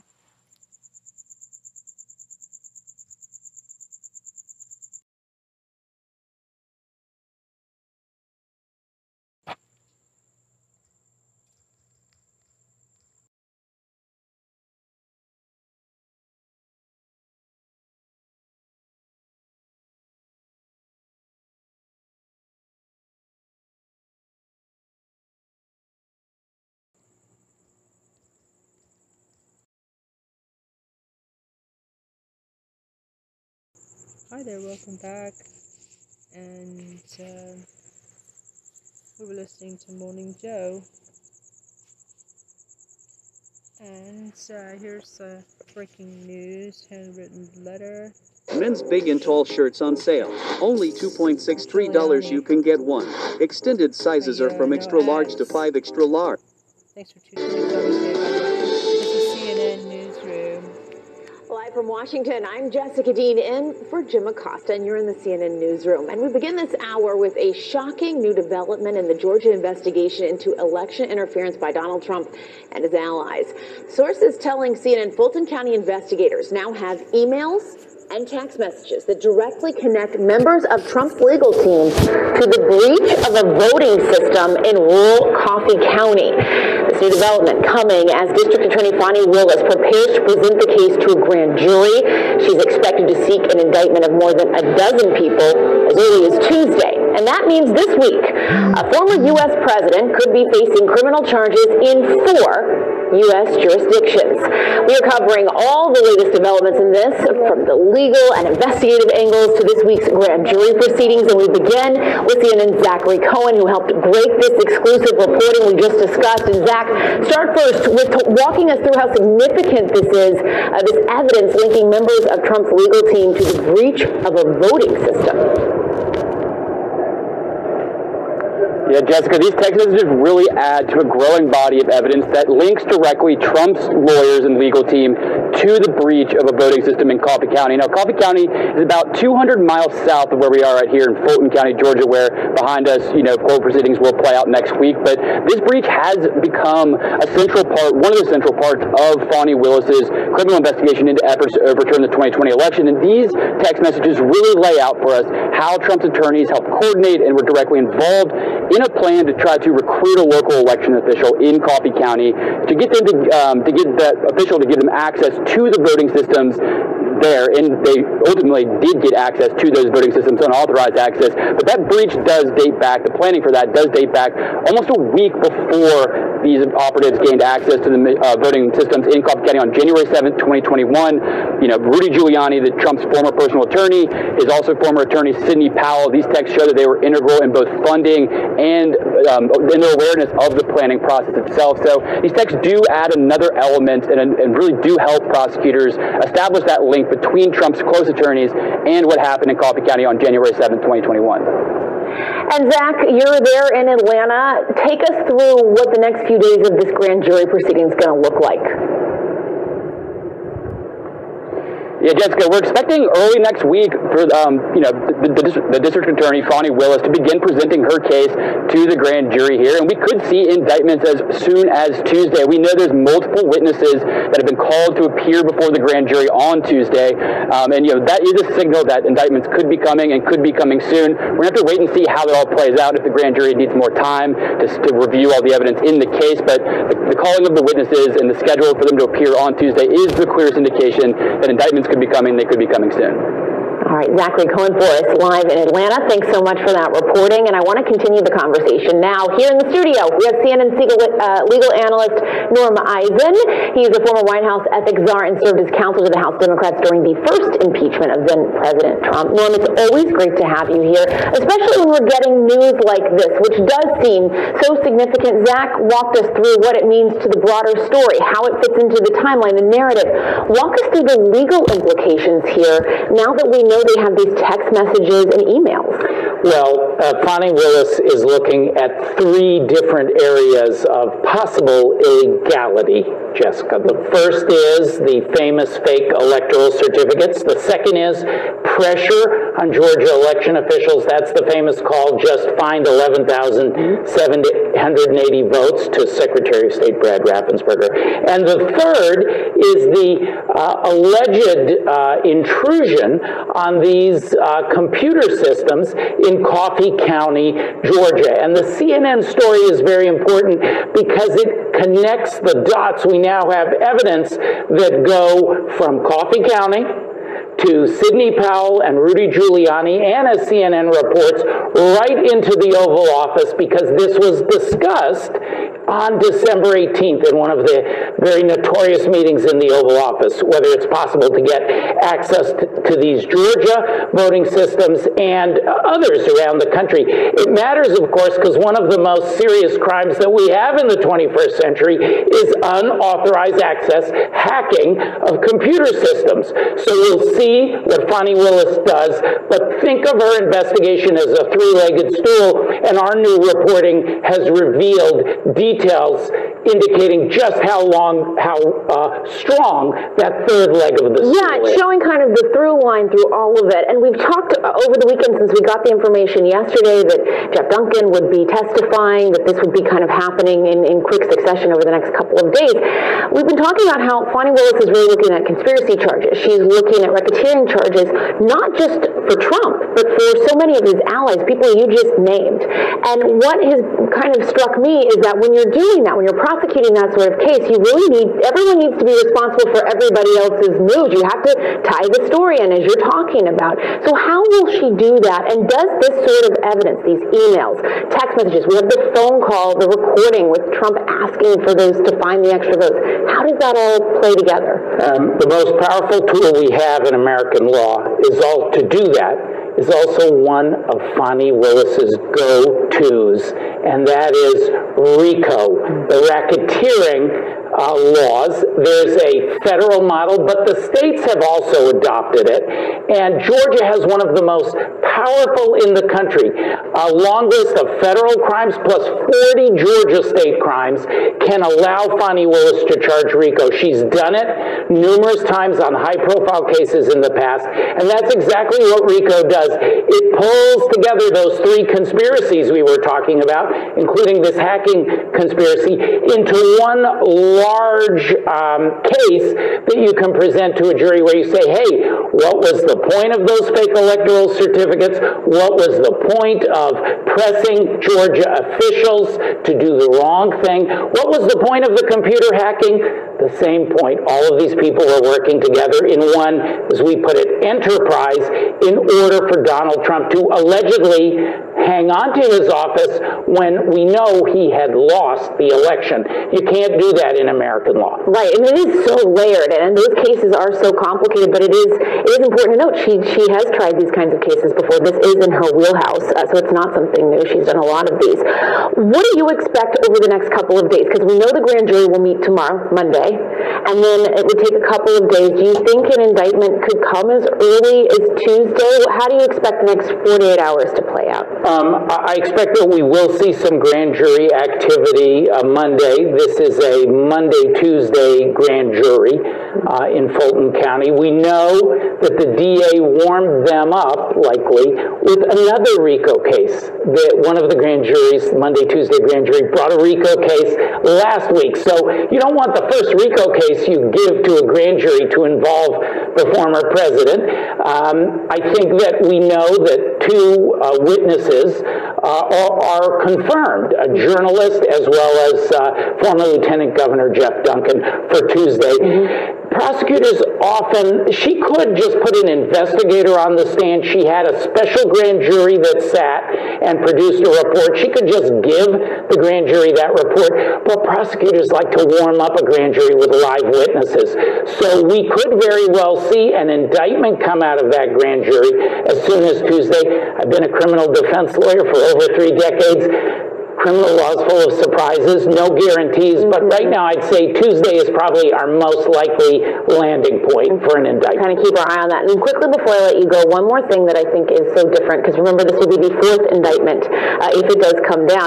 From the federal case, especially against the former president, is in Georgia, this could be televised, right? Yes, yes. Georgia is not like the federal courts. The federal courts didn't experiment with televising trials. The judges didn't like it. Uh, Georgia believes in stronger transparency. Personally, I think that's a good thing. That is one of the reasons that this Fani Willis case is so important. The American people can watch and see and learn just how serious the alleged attempt on our democracy was. All right, a lot to unpack there, but Norm Eisen, you always do such a great job. Great to see you. Thanks so much. We appreciate it. And let's go now to back to Atlanta, where security preparations are underway ahead of those possible new charges against the former president. C N N's Isabel Rosales is live outside the Fulton County Courthouse. And Isabel, we know that the D A has had threats against her, uh, that there are security concerns. How are officials there preparing for this week? Jessica, regardless of the decision from the grand jury, it appears that Fulton County is ready. You can see right behind me here a heavier than normal police presence. And in fact, I took a lap around the courthouse, and there are officers, law enforcement officers, staked out at every corner of the building. And also these uh, orange and blue and, and white barricades that are surrounding the building. They're also planning to control this area by closing down the streets as we head into Monday and Tuesday as well. And it's not just the building, but also safeguarding the very visible face in front of this investigation, and that is D A Fani Willis. She has, according to a source with knowledge uh, familiar with, with the movements of uh, Atlanta law enforcement officers, Fani Willis has received additional security protection near her home, and she has... As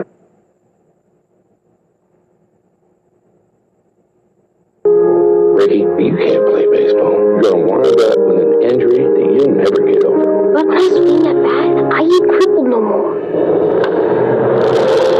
C N N's in major league trials. You're going to paralyze him. So you might be better, but you are not healed. Yikes. What the hell? Oh.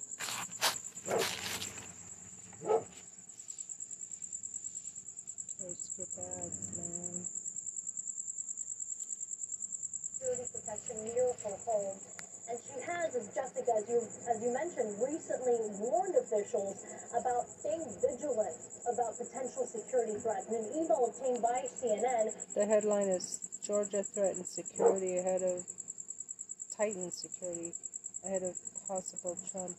Indictment. She uh, spoke about messages, racist, sexualized messages that she's received, and also similar vile... Done uh, deal, nah. The man in charge of security around uh, this local area, that is the sheriff of Fulton County, Patrick Lee, he says that his team is prepared. Not only that, but he's been taking notes in other cities where Trump has been indicted and brings, he's brought back those uh, good uh, security details back home here to Atlanta. Listen. We understand with the microscope and everyone's watching Atlanta, but it also gave us an opportunity to go to D C, gave us an opportunity to partner with New York and partner with Miami and understand just collectively what something of this magnitude uh, involves. Our goal is to stay focused, and, and I said this before, we're ready.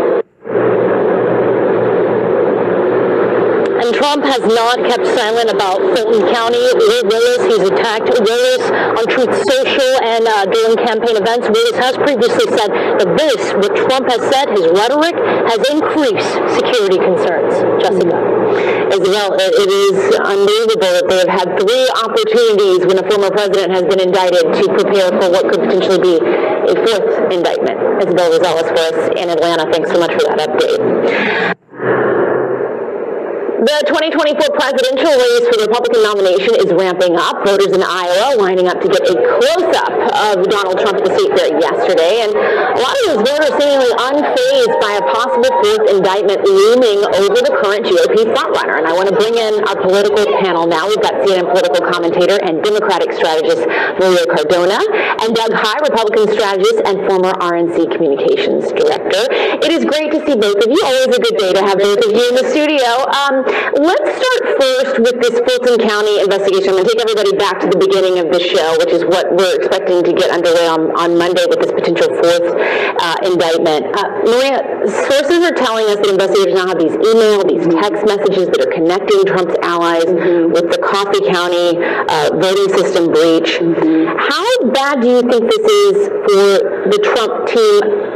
Because there's legally yeah, and there's and politically. Right. Since we're in the politics panel, yeah, let's yeah, talk yeah. about the, po- the political side. So politically for the Republican primary, I think it helps him. Because as we have seen, the more that he gets dinged on the legal side with another indictment, with other proof that he knew that he had lost the election, his supporters do one thing, rally stronger around him.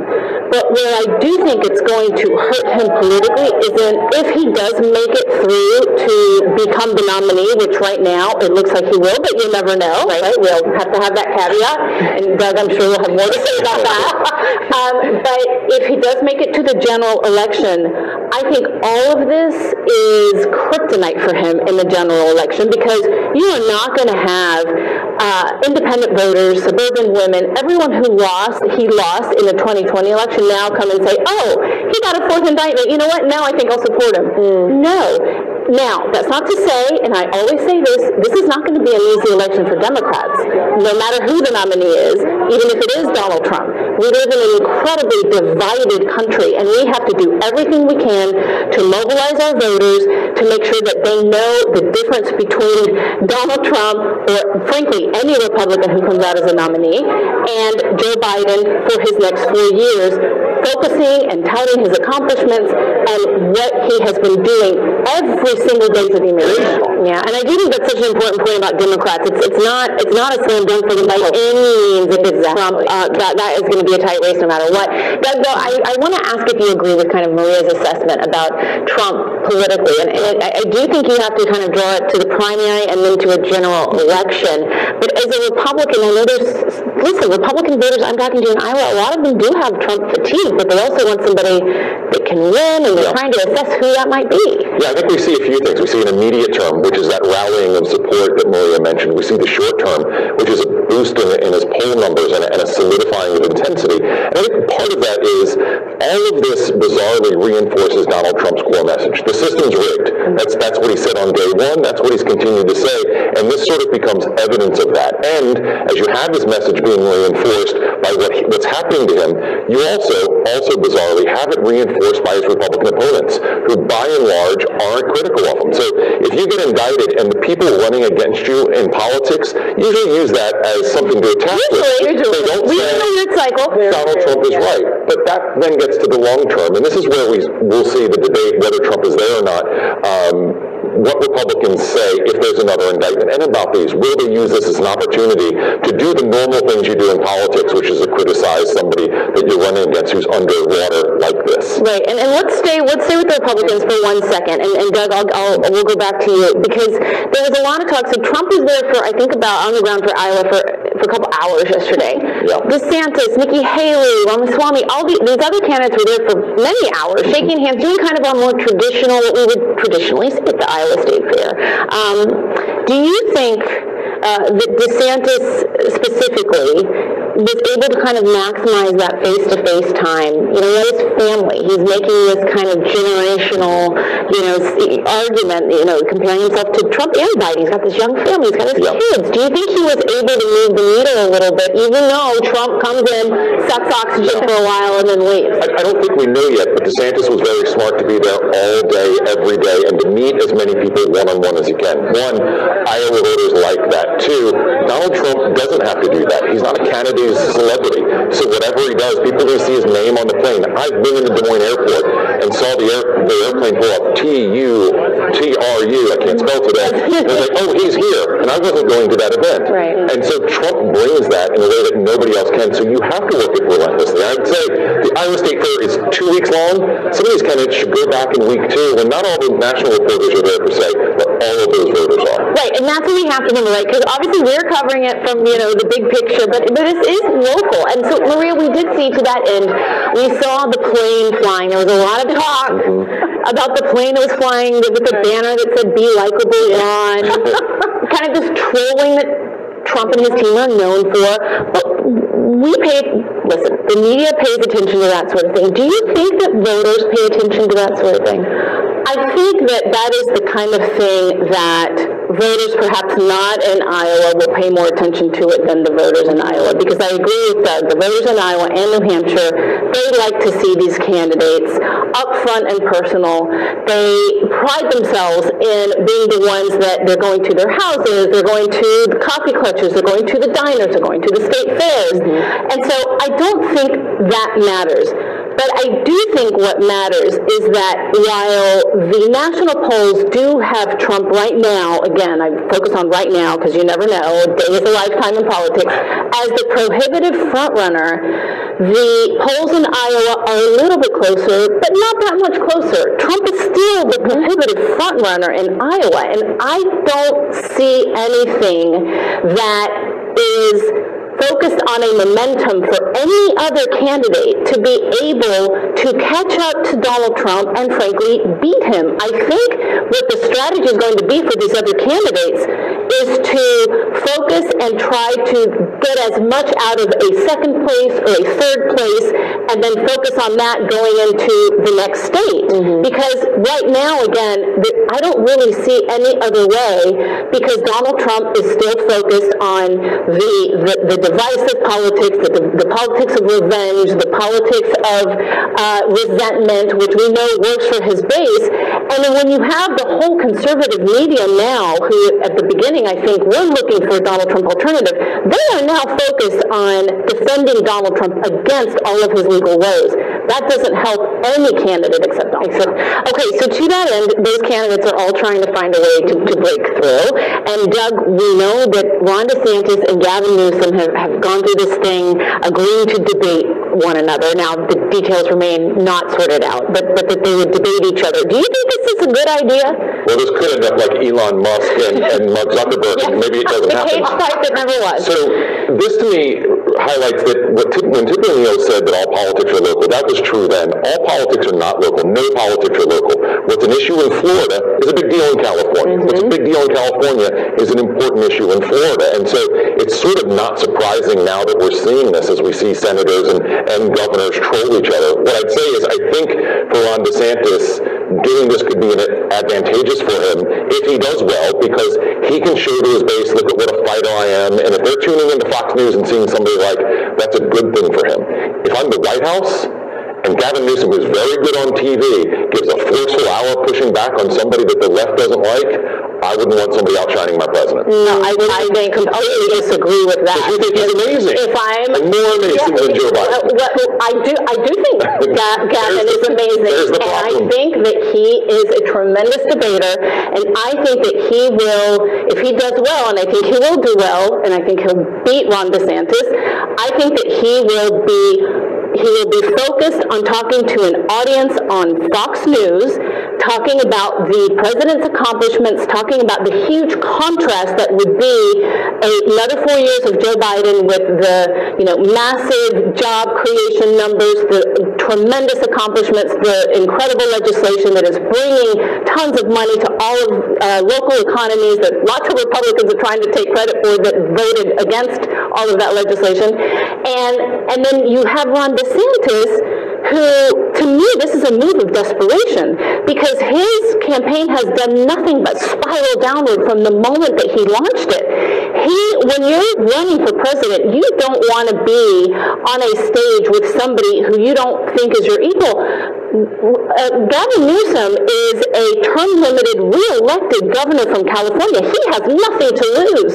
Ron DeSantis has a lot to lose here, which tells me that this is a move of desperation, because he knows his campaign is going down. Okay, well, I would like to talk more about that, but we're out of time, unfortunately. There's so much more there. Uh, but Maria Cardona and Doug High, thanks. Thank you. Thank you so much. Good to see you.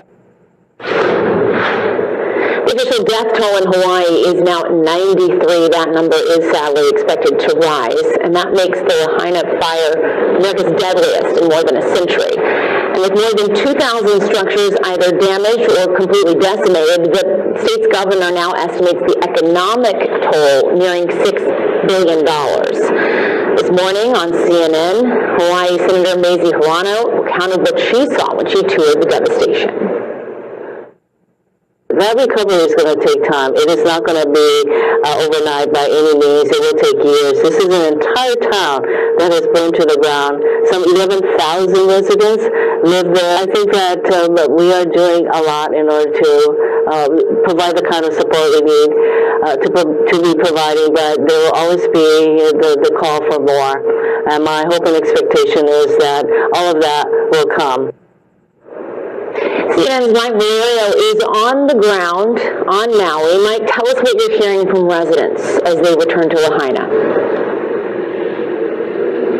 Well, Jessica, what we're witnessing are these profound moments of sorrow and grief, and these moments are only just getting started. Now, to take you through, Jessica, what we have been seeing, what we've been doing throughout our day, this behind us, this is the only checkpoint to get into the disaster zone. And before we came up on the air, we met a woman named Susan, and she is going home, very emotional about that, but she wanted everybody watching, our viewers around the world, to know that Maui, her home, this island here, Jessica, is not just a vacation spot, but it is the soul and identity of thousands of people who live here. And in this vulnerable moment, she spoke quite movingly about the need for respect. Listen to what she told us.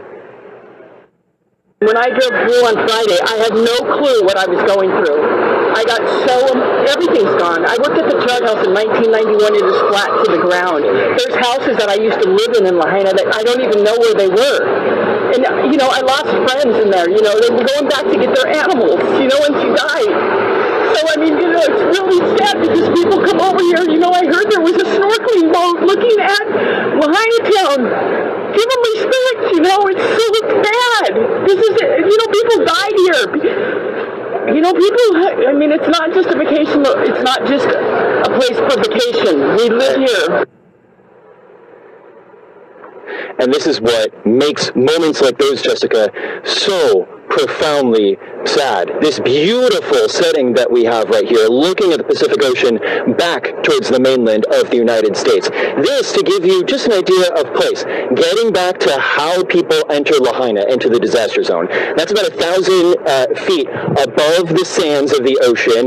This is two lanes. This is the only way into the disaster zone. It'll take you uh, about an hour to get in.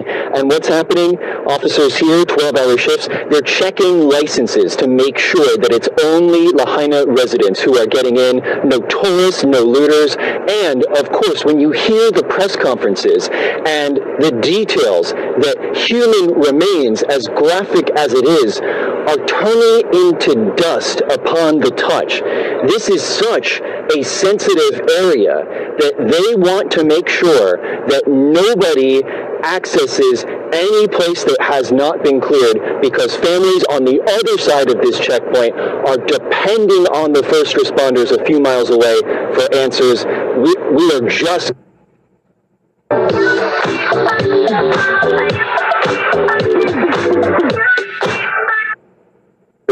We, we are just getting started with the despair that we are witnessing so many parts of the island at all hours of the day, Jessica. Mm, it is so, so deep, such deep despair there.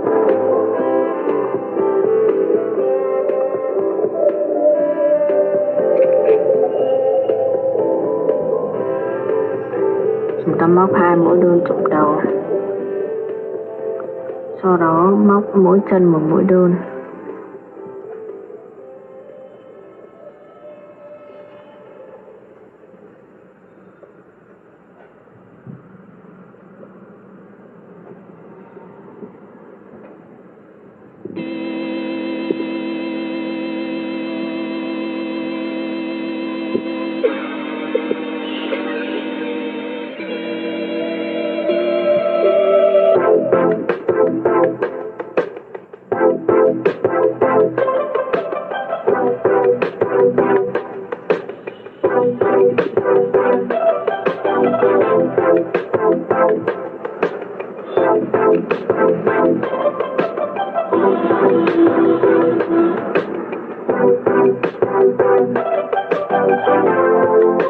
Come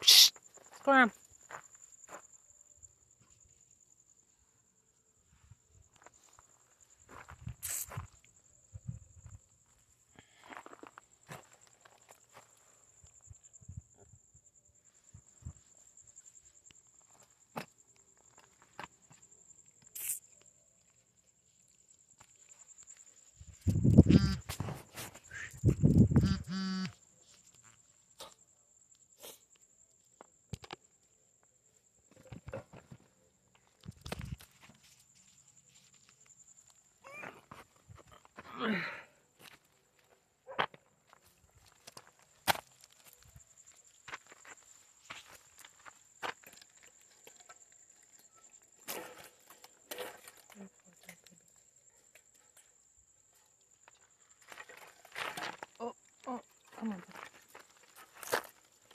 Mm, good. Come on in.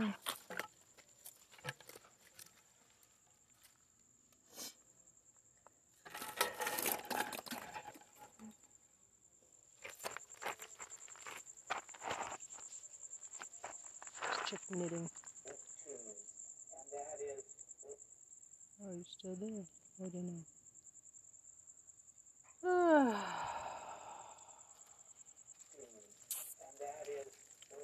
What else we got? Former President Trump indicted in twenty twenty election. Probe framed twelve days ago. A B C News. It's twelve days ago, though, Trista. Let's go to A B C News and look at their live. Watching their live right now. This is live news. A B C News.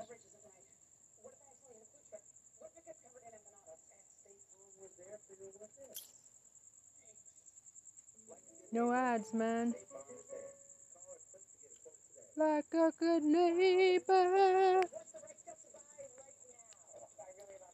shit. Are you ser- shitting me?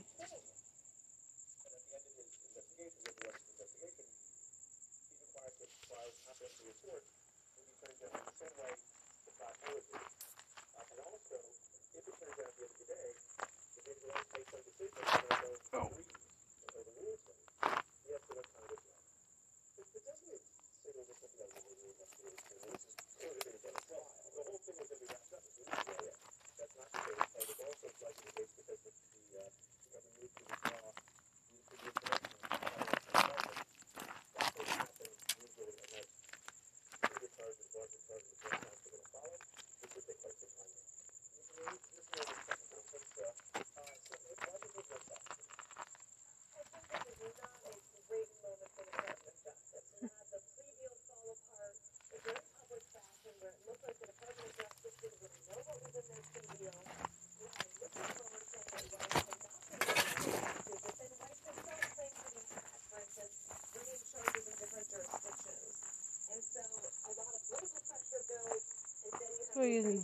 What are they going to do? Put him in prison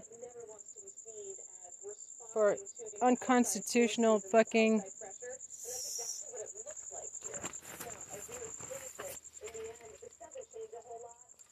judgments? Put the fucking judge in jail.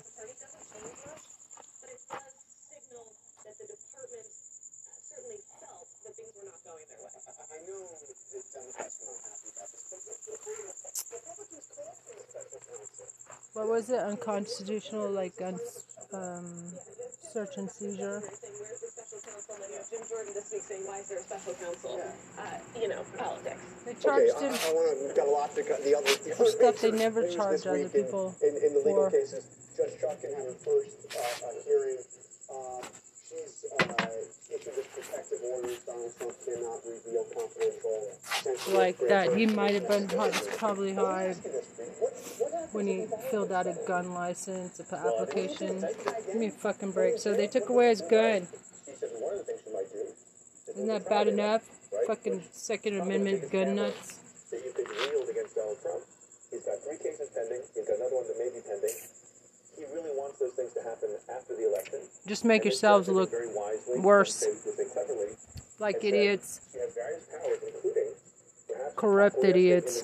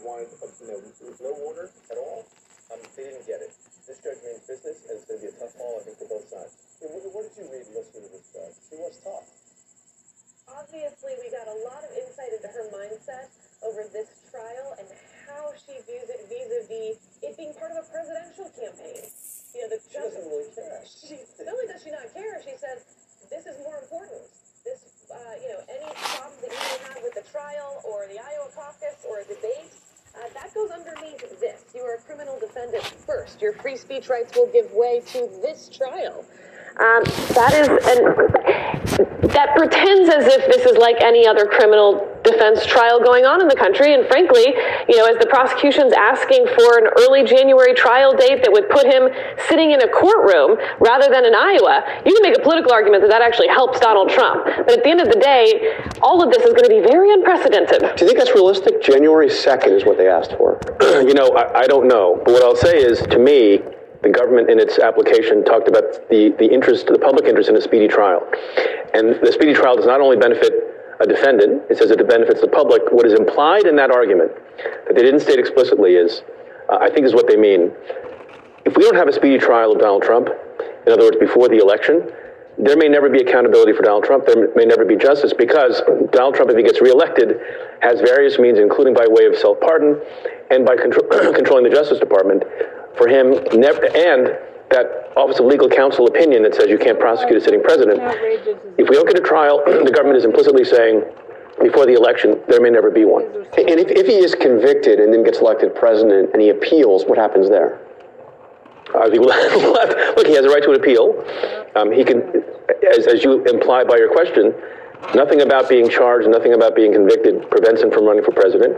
Yeah. There will be an awkward moment when legal scholars like us will have to sit around and discuss, if he gets a jail sentence, how that works in terms of being commander-in-chief. The resolute in the jail cell, perhaps. It's unbelievable, the, the issues here. Sarah, Preet, thank you very much.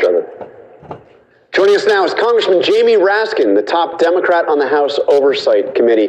So, uh, Congressman, thank you for being here. What, what, what do you make of this appointment of uh, the special counsel in the Hunter Biden case? Do you, right? Of course, it's what my Republican colleagues have been demanding and asking for for months, and um, now they seem to disapprove of it for some reason. Um, but to me, it seems to formalize what has basically been the understanding from the beginning, which is that uh, David Weiss, the U S Attorney for Delaware, who'd been uh, nominated by Donald Trump, um, can make the decisions about what to charge, where to charge, and when to charge.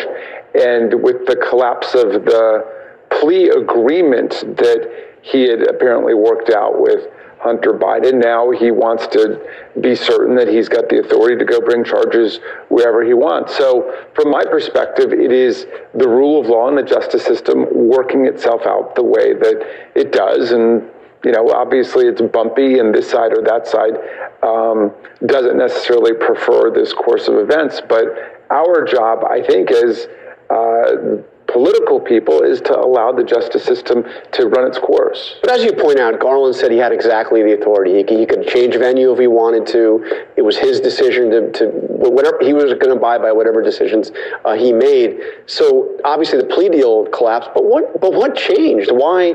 I mean, is there any is there any sense that there's new evidence here, or the investigation is going to take a different turn? I mean, why why would he demand this now or ask for this now? I mean, I don't know what factors went into the calculus to appoint. Um, obviously, there had to be some uh, public interest rationale for it. Um, you know, the material change in circumstance that I can discern is simply the collapse of the plea agreement. There was no need to have a special counsel when it looked like they had agreed to the tax charges, to failure to pay in two cases, two misdemeanor charges, and then a felony gun charge. But when that agreement appeared to evaporate, Um, then I suppose they wanted to formalize that the U S Attorney for Delaware had the authority that he needed in order to uh, prosecute the case. And certainly there was political pressure being brought on it, which I don't approve of myself. I think it's not our job as politicians to be second guessing and trying to micromanage, or prosecutors to be responding to political pressure. Yeah, you're exactly right. Republicans demanded this. Uh, Chuck Grassley actually wanted Weiss to be the special counsel. Now they're now they're crying foul because they say that Weiss is the wrong guy. This is what Kevin McCarthy said. If Weiss negotiated the sweetheart deal that couldn't get approved, how can he be trusted as special counsel? Yeah. Well, I mean, you may as well just say, how could Kevin McCarthy, who told Donald Trump that it was his people who had stormed uh, his own office and the Capitol, uh, was at fault, but then turned around, uh, you know, a week or two later to uh, curry favor again with Donald Trump and be trusted on any of this. So, um, you know, and this is why we have a justice system. Let's just let them do their job. So I want to ask you more about the, the, some of the stuff that the Republicans have been highlighting regarding uh, Hunter Biden. Um, you know, we, we've seen, we, we saw Donald, you know, we saw Uh, Joe Biden at one point say uh, that, that Hunter Biden had no dealings, got no money from China. We now see from Hunter's own uh, words that that's not true. Uh, did, did, did, are, are, does any of this raise concerns for you? You know, the money from Ukraine, the money from China, uh, the money from Russia. Did, did, does any of this, well, you know, look, whether or not it's criminal, whether or not it warrants special counsel status, are you concerned by, about this stuff? I mean, here's what I'm concerned about. Um, during the Trump administration, we saw the development of a completely new public philosophy, which is that government is not an instrument of the common good and the public interest. Government is an instrument for private self-enrichment, for the guy who gets in, for his family, for his private businesses. And that's a model that we're seeing all over the world. But now you don't approve of that model, what, obviously. I do you, not. You denounce that model. That's what Putin is doing. Trump, yeah. That, you know, that's what Orban is doing. That's what Marcos is doing. That's what El-Sisi is doing. That's what I mean, it's been going on since the dawn of mankind. Um, well, but it's new for America that somebody would get in and basically just say, uh, Uh, you know, the, everything is corrupt, and I'm just as corrupt as the next guy, and I'm going to take money, as Trump did, from China, from Saudi Arabia, from the United Arab Emirates. I mean, look, uh, you know, his uh, son-in-law, Jared Kushner, uh, pocketed a cool two billion dollars from Saudi Arabia. From Saudi Arabia. And, and, and a corporation Saudi, created, and the Saudi portfolio yeah. in the White House. But what about Hunter? So, but, so I am concerned about it, and I'm concerned not just about public officials like Donald Trump and Jared Kushner do it, but even family members who water ski along for the ride. And I have been, you know, begging my colleague, Chairman Comer, for us to do a serious analysis of what the laws should be about money making. And you would take part in a serious investigation? Yes, of course we would. And and we're going to release a report about all of the foreign government emoluments, millions of dollars. We can document that Donald Trump pocketed at the hotels, at the golf courses, through business deals when he was president, and that his family got. But they've not laid a glove on Joe Biden as president. They haven't been able to show any criminal corruption on his part. What they've got is Hunter Biden, and we all seem clear that this guy was addicted to drugs and did a lot of really unlawful and wrong things. And we have said, let the justice system run its course. They're not saying that about Donald Trump. Anytime Donald Trump actually gets indicted after a grand jury has already determined that there's probable cause to prosecutors, they attack the prosecutors, they attack the judges, they attack the system. For them, Donald Trump could never be guilty of anything. All right, Jamie Raskin, thank you. We're out of time. The roundtable is coming up, and former New Jersey Governor Chris Christie joins us live. Just live next. Whenever news breaks, the crush of families here in Poland, here in Kentucky, no match for the tornado in Monterey Park, California. Have been essentially an arm of the Trump campaign, both in twenty twenty and so far in twenty twenty-four. Uh, you know, uh, when in doubt, what since Ron- Susan, if he do, let me ask you what I asked Chris Christie. If he doesn't sign that pledge, does Ron and McDaniels really say no? We're going to leave the front runner out of the debate. Well, since Ronna McDaniel and the R N C have been essentially an arm of the Trump campaign, both in twenty twenty and so far in twenty twenty-four, uh, you know, uh, when in doubt, when it comes to, you know, sort of this Republican Party has become so Trumpified, imagine that they'll find a way around it. Chris Christie, by the way, you know, I believe in the past he said that he would uh, sign the pledge but then disregard it and doesn't plan to support Donald Trump. But, you know, again and again and again, Jonathan, this is his story. The story is the Republican Party finding a way to justify the unjustifiable. Uh, Donald Trump, you know, there's nothing that man doesn't love more than a camera. So our default setting has got to be that he's going to find his way in the middle, right? That he might show up. But, you know, Christie, I thought was interesting, Rachel, saying that, uh, you know, he thought he made a mistake and the others made a mistake by not taking Trump on in twenty sixteen early. No. Uh, actually, Christie waited another four or five years to do so. But... Um, I mean, what, what is your sense? Are are are they finally gonna gonna gonna take him on, or is this like is he gonna actually show up? I mean, I mean, you're seeing Pence. I mean, you made a very interesting point. Pence is going nowhere in the polls. Fundraising's in trouble. Barely made the debate stage. Is he campaigning for something else? Yeah, I mean, it was really interesting to watch Pence because the vice president, you know, after January sixth and for several months, um, you know, after Trump left office, he didn't want to talk about what happened that day. And, you know, at the fair, we very much saw Pence lean in on talking about Donald Trump and how he was wrong about the twenty twenty election and how he didn't have authority to just throw out, you know, electoral college votes. I mean, I watched as a number of people came up and shook his hand, thanked him for doing that. He also got heckled for doing that. But he... he brought it up unprompted, and he was very much taking shots at Trump on this. And sort of the, the observation my colleague and I had at Politico was that, you know, this doesn't really help him with G O P voters, so is he running for something else? Is he running for legacy? And we asked him about that. He said, you know, I'm running to win. Well, but you got to wonder because, you know, it certainly would have helped him in the polls. You know, Donald Trump took on the Republican establishment in twenty sixteen, and I don't think the establishment, and maybe you know better since you understand the Republican establishment, they haven't been able to really get their sea legs back. I don't know if the Republican Party will ever be a quote-unquote a mainstream party again, unlike it was before when you understood conservatism, conservative values, but now you have a an indicted uh, defendant out on bail who is leading the party, who is basically uh, running on a platform of retribution. And that is going to define not just the presidential race, but I think all of the down-ballot races as well. I mean, explicitly running on retribution. You know, to get back to the Pence point, I understand everybody thinks it is, you know, so many Republicans either think that Trump won in twenty twenty or think it's rude to point out that he didn't win in twenty twenty. But I do think that the other candidates have to make that case if they're serious about winning, because what is your argument left? If Trump actually won in twenty twenty, counterfactually, you know, and it was stolen from him, then of course that's the tough issue. And you can't say he's a loser. You can't say he's not electable, because he, in that alternate reality, won two presidential races already. And, and meanwhile, we have what happened in Ohio, uh, which should be a big warning yeah. sign uh, for, for, for Republicans, right?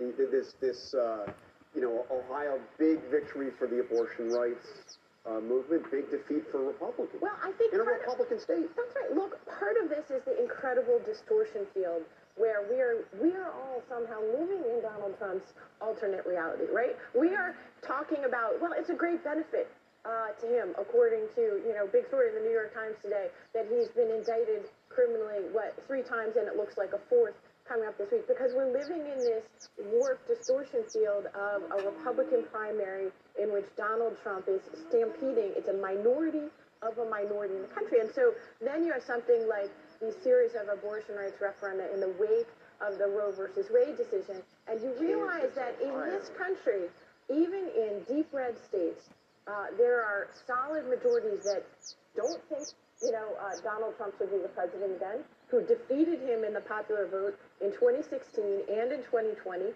who support by actually record numbers abortion rights. And yet we live in this world where it's somehow good that Donald Trump is a criminal defendant, but somehow bad electorally for the president that his son is being investigated for something that, as far as we know, does not directly concern yeah, Joe Biden. Let me ask you about that, Donna. So the Hunter Biden is elevating this to a special counsel. I mean, the White House cannot be happy with Garland about this.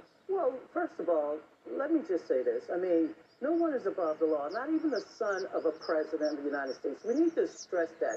You don't see Democrats out here attacking Merrick Garland. You don't see Democrats out here, you know, saying the Justice Department is weaponized against the Bidens. Hunter Biden has been under investigation for five years. I, I can tell you, that must, that, that, that is painful. That's painful not just to the president, but for people who love the Biden family, because he has been under attack. He signed a plea deal a couple of months ago, and it fell apart, it collapsed. Once the judge took a look at the writing and said, I don't like all of these commas, or, you know, I'm not a lawyer, so I don't want yeah. to pretend to be one. But the fact is, he's now going to go through this arduous, I mean, like you said, it's almost five years, and it's going to go on longer now. Five years, and there's no evidence link, uh, linking uh, Hunter's business dealings to the president.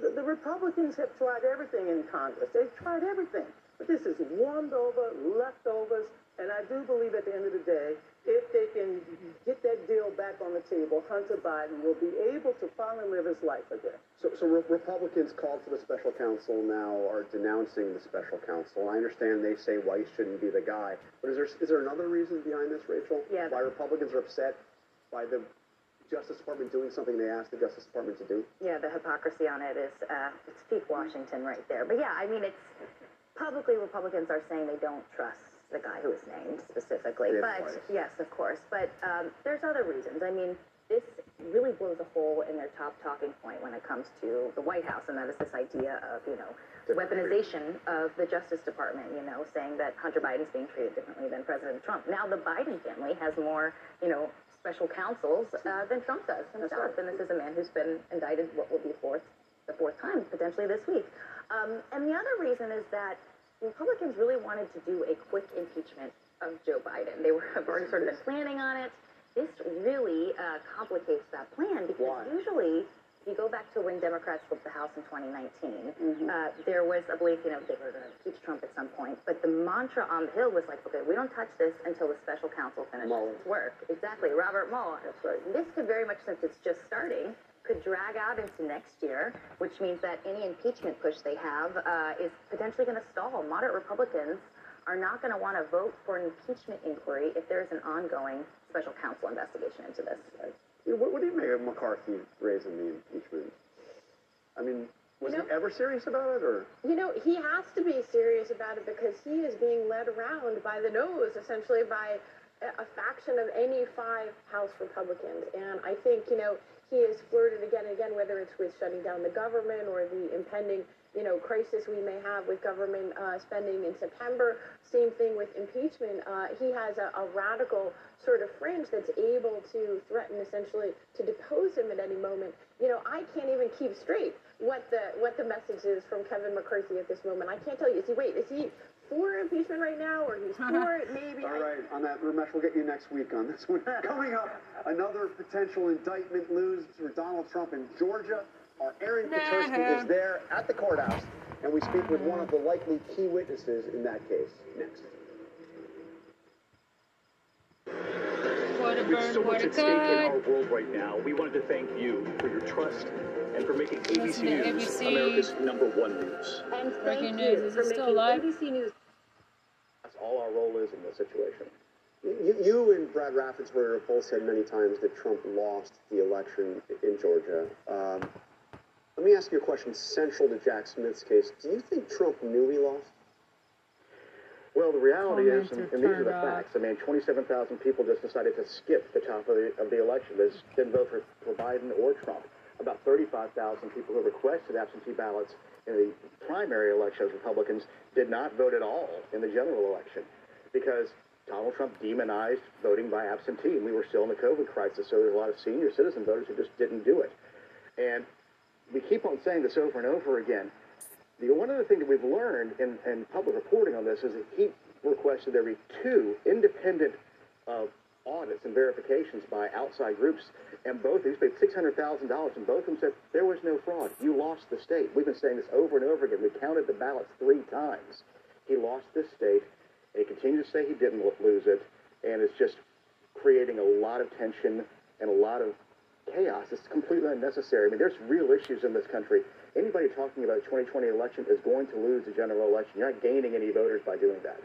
You, you testified before the special grand jury uh, that, that, that did so much of the investigation in this Fulton County case. Have you been asked to testify before the grand jury this week? Well, you're right. I testified before a special grand jury. I did two interviews with the D A's officers. Um, my lawyers haven't said I can talk too much about this one way or the other, so, but if I am called, when I am called, I will go and do what I did before. I will tell the truth, answer honestly. That's all we can do in this situation. The, the Trump campaign is, is out with an ad labeling the prosecutors uh, investigating them as the fraud squad. Uh, Willis is among those included in this ad. Uh, it, it, it, she said it contains derogatory and false information.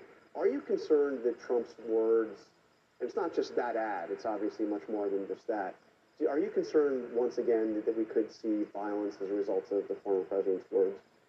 Obviously, at this point, you never know what's going to happen. My, my biggest concern for years now, and I've said this at elections conferences, or your professionals who run elections around this country, is somebody will be motivated by some of this kind of language at some point and do something stupid. It's not going to be an organized thing. It's not going to be a bunch of conspirators together. It's going to be one probably mentally unstable individual who's going to be radicalized through this process, and that's my biggest concern through this. But the underlying concern of this, and what I've seen, I've been involved in politics since the eighties, is with this, and I get accused of both-siderism on this. One side does something, then it justifies the other side doing something. They keep on scaling it up and scaling it up and scaling it up. And Trump's just the latest version of that. It's along with the, the left now demonizing the Supreme Court and saying it's okay to harass Supreme Court justices. We need more grown-ups. We need people to say, we got to knock this crap out and focus on the American people and what they need. I know everybody's getting tired of it, and it's difficult to say, and it's, unfortunately it is both sides, and it has been building, defined. And it's like almost a reality T V show versus actual governance. I, I think a lot of people would agree with that sentiment, but let me ask you one final question.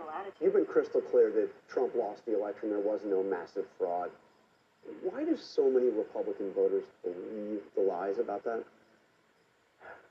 I think what it comes down to oftentimes now, um, our parties are, it's tribal. Um, if my party believes this, then therefore I will believe it. And if, and if you don't believe it, then you're committing apostasy and you're not, you're not following the rules. And both sides, again, both sides are doing this. I mean, the people in Georgia are very sick of this. I mean, between the, the Russian hacking lie about Hillary winning, and then Stacey Abrams claimed the election was stolen, and then Donald Trump claimed the election was stolen. Everybody who's talked about stolen elections has lost in this state. If you're going to be president of the United States, you have to win Georgia. Yeah, you, don't, you, you, you don't complain about election fraud when you've won. Uh, thank yeah. you very much, Gabriel Sterling. We'll be right back. With so much at stake, so much on the line, more Americans turn here than any other newscast. Derogatory, I'm looking at the, term, the definition of derogatory, and it says, uh, if you derogatory comments, that means you say things that are unflattering, unkind, or demeaning. Derogatory means about the same as insulting. Derogatory language is meant to hurt and usually does. If you feel offended or insulted by someone says, the person probably said something derogatory. Huh. How do I get out of derogatory? Huh. Oh, okay. That's on your credit report. Mm, unnasty text messages, abuse. So whilst sending threatening text messages to someone is considered harassment. Any other persistent and unwanted sending of text messages, even if not harassment.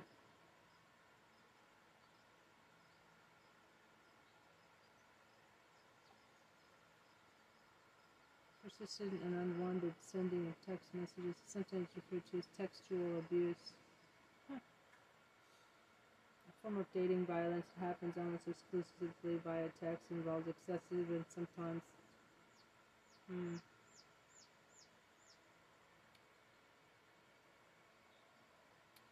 I used to have a problem with that when I was dating, when I was in my youth. How do manipulators text? Is ignoring messages a form of abuse? Yeah. Any text is considered harassment. When you keep sending repeated text messages, it can count as harassment. Keep in mind, though, that there are some exceptions. For instance, predators asking if you're okay may send repeated messages if you're not answering.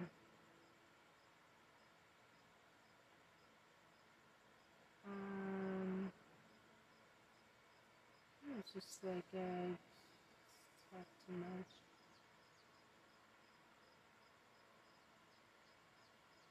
I was just trying to have a conversation.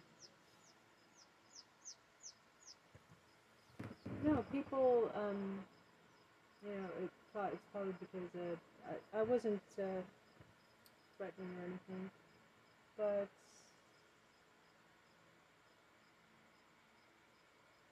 I was just kind of chase men when I cared, till I figured out how to stop. Anyway, so how do you get someone to leave you alone legally? If they continue to harass you after you've asked them to stop and can then move on to more serious measures, one option is to get a restraining order. Restraining orders are court orders that prohibit someone from coming a certain distance or contacting you in any way.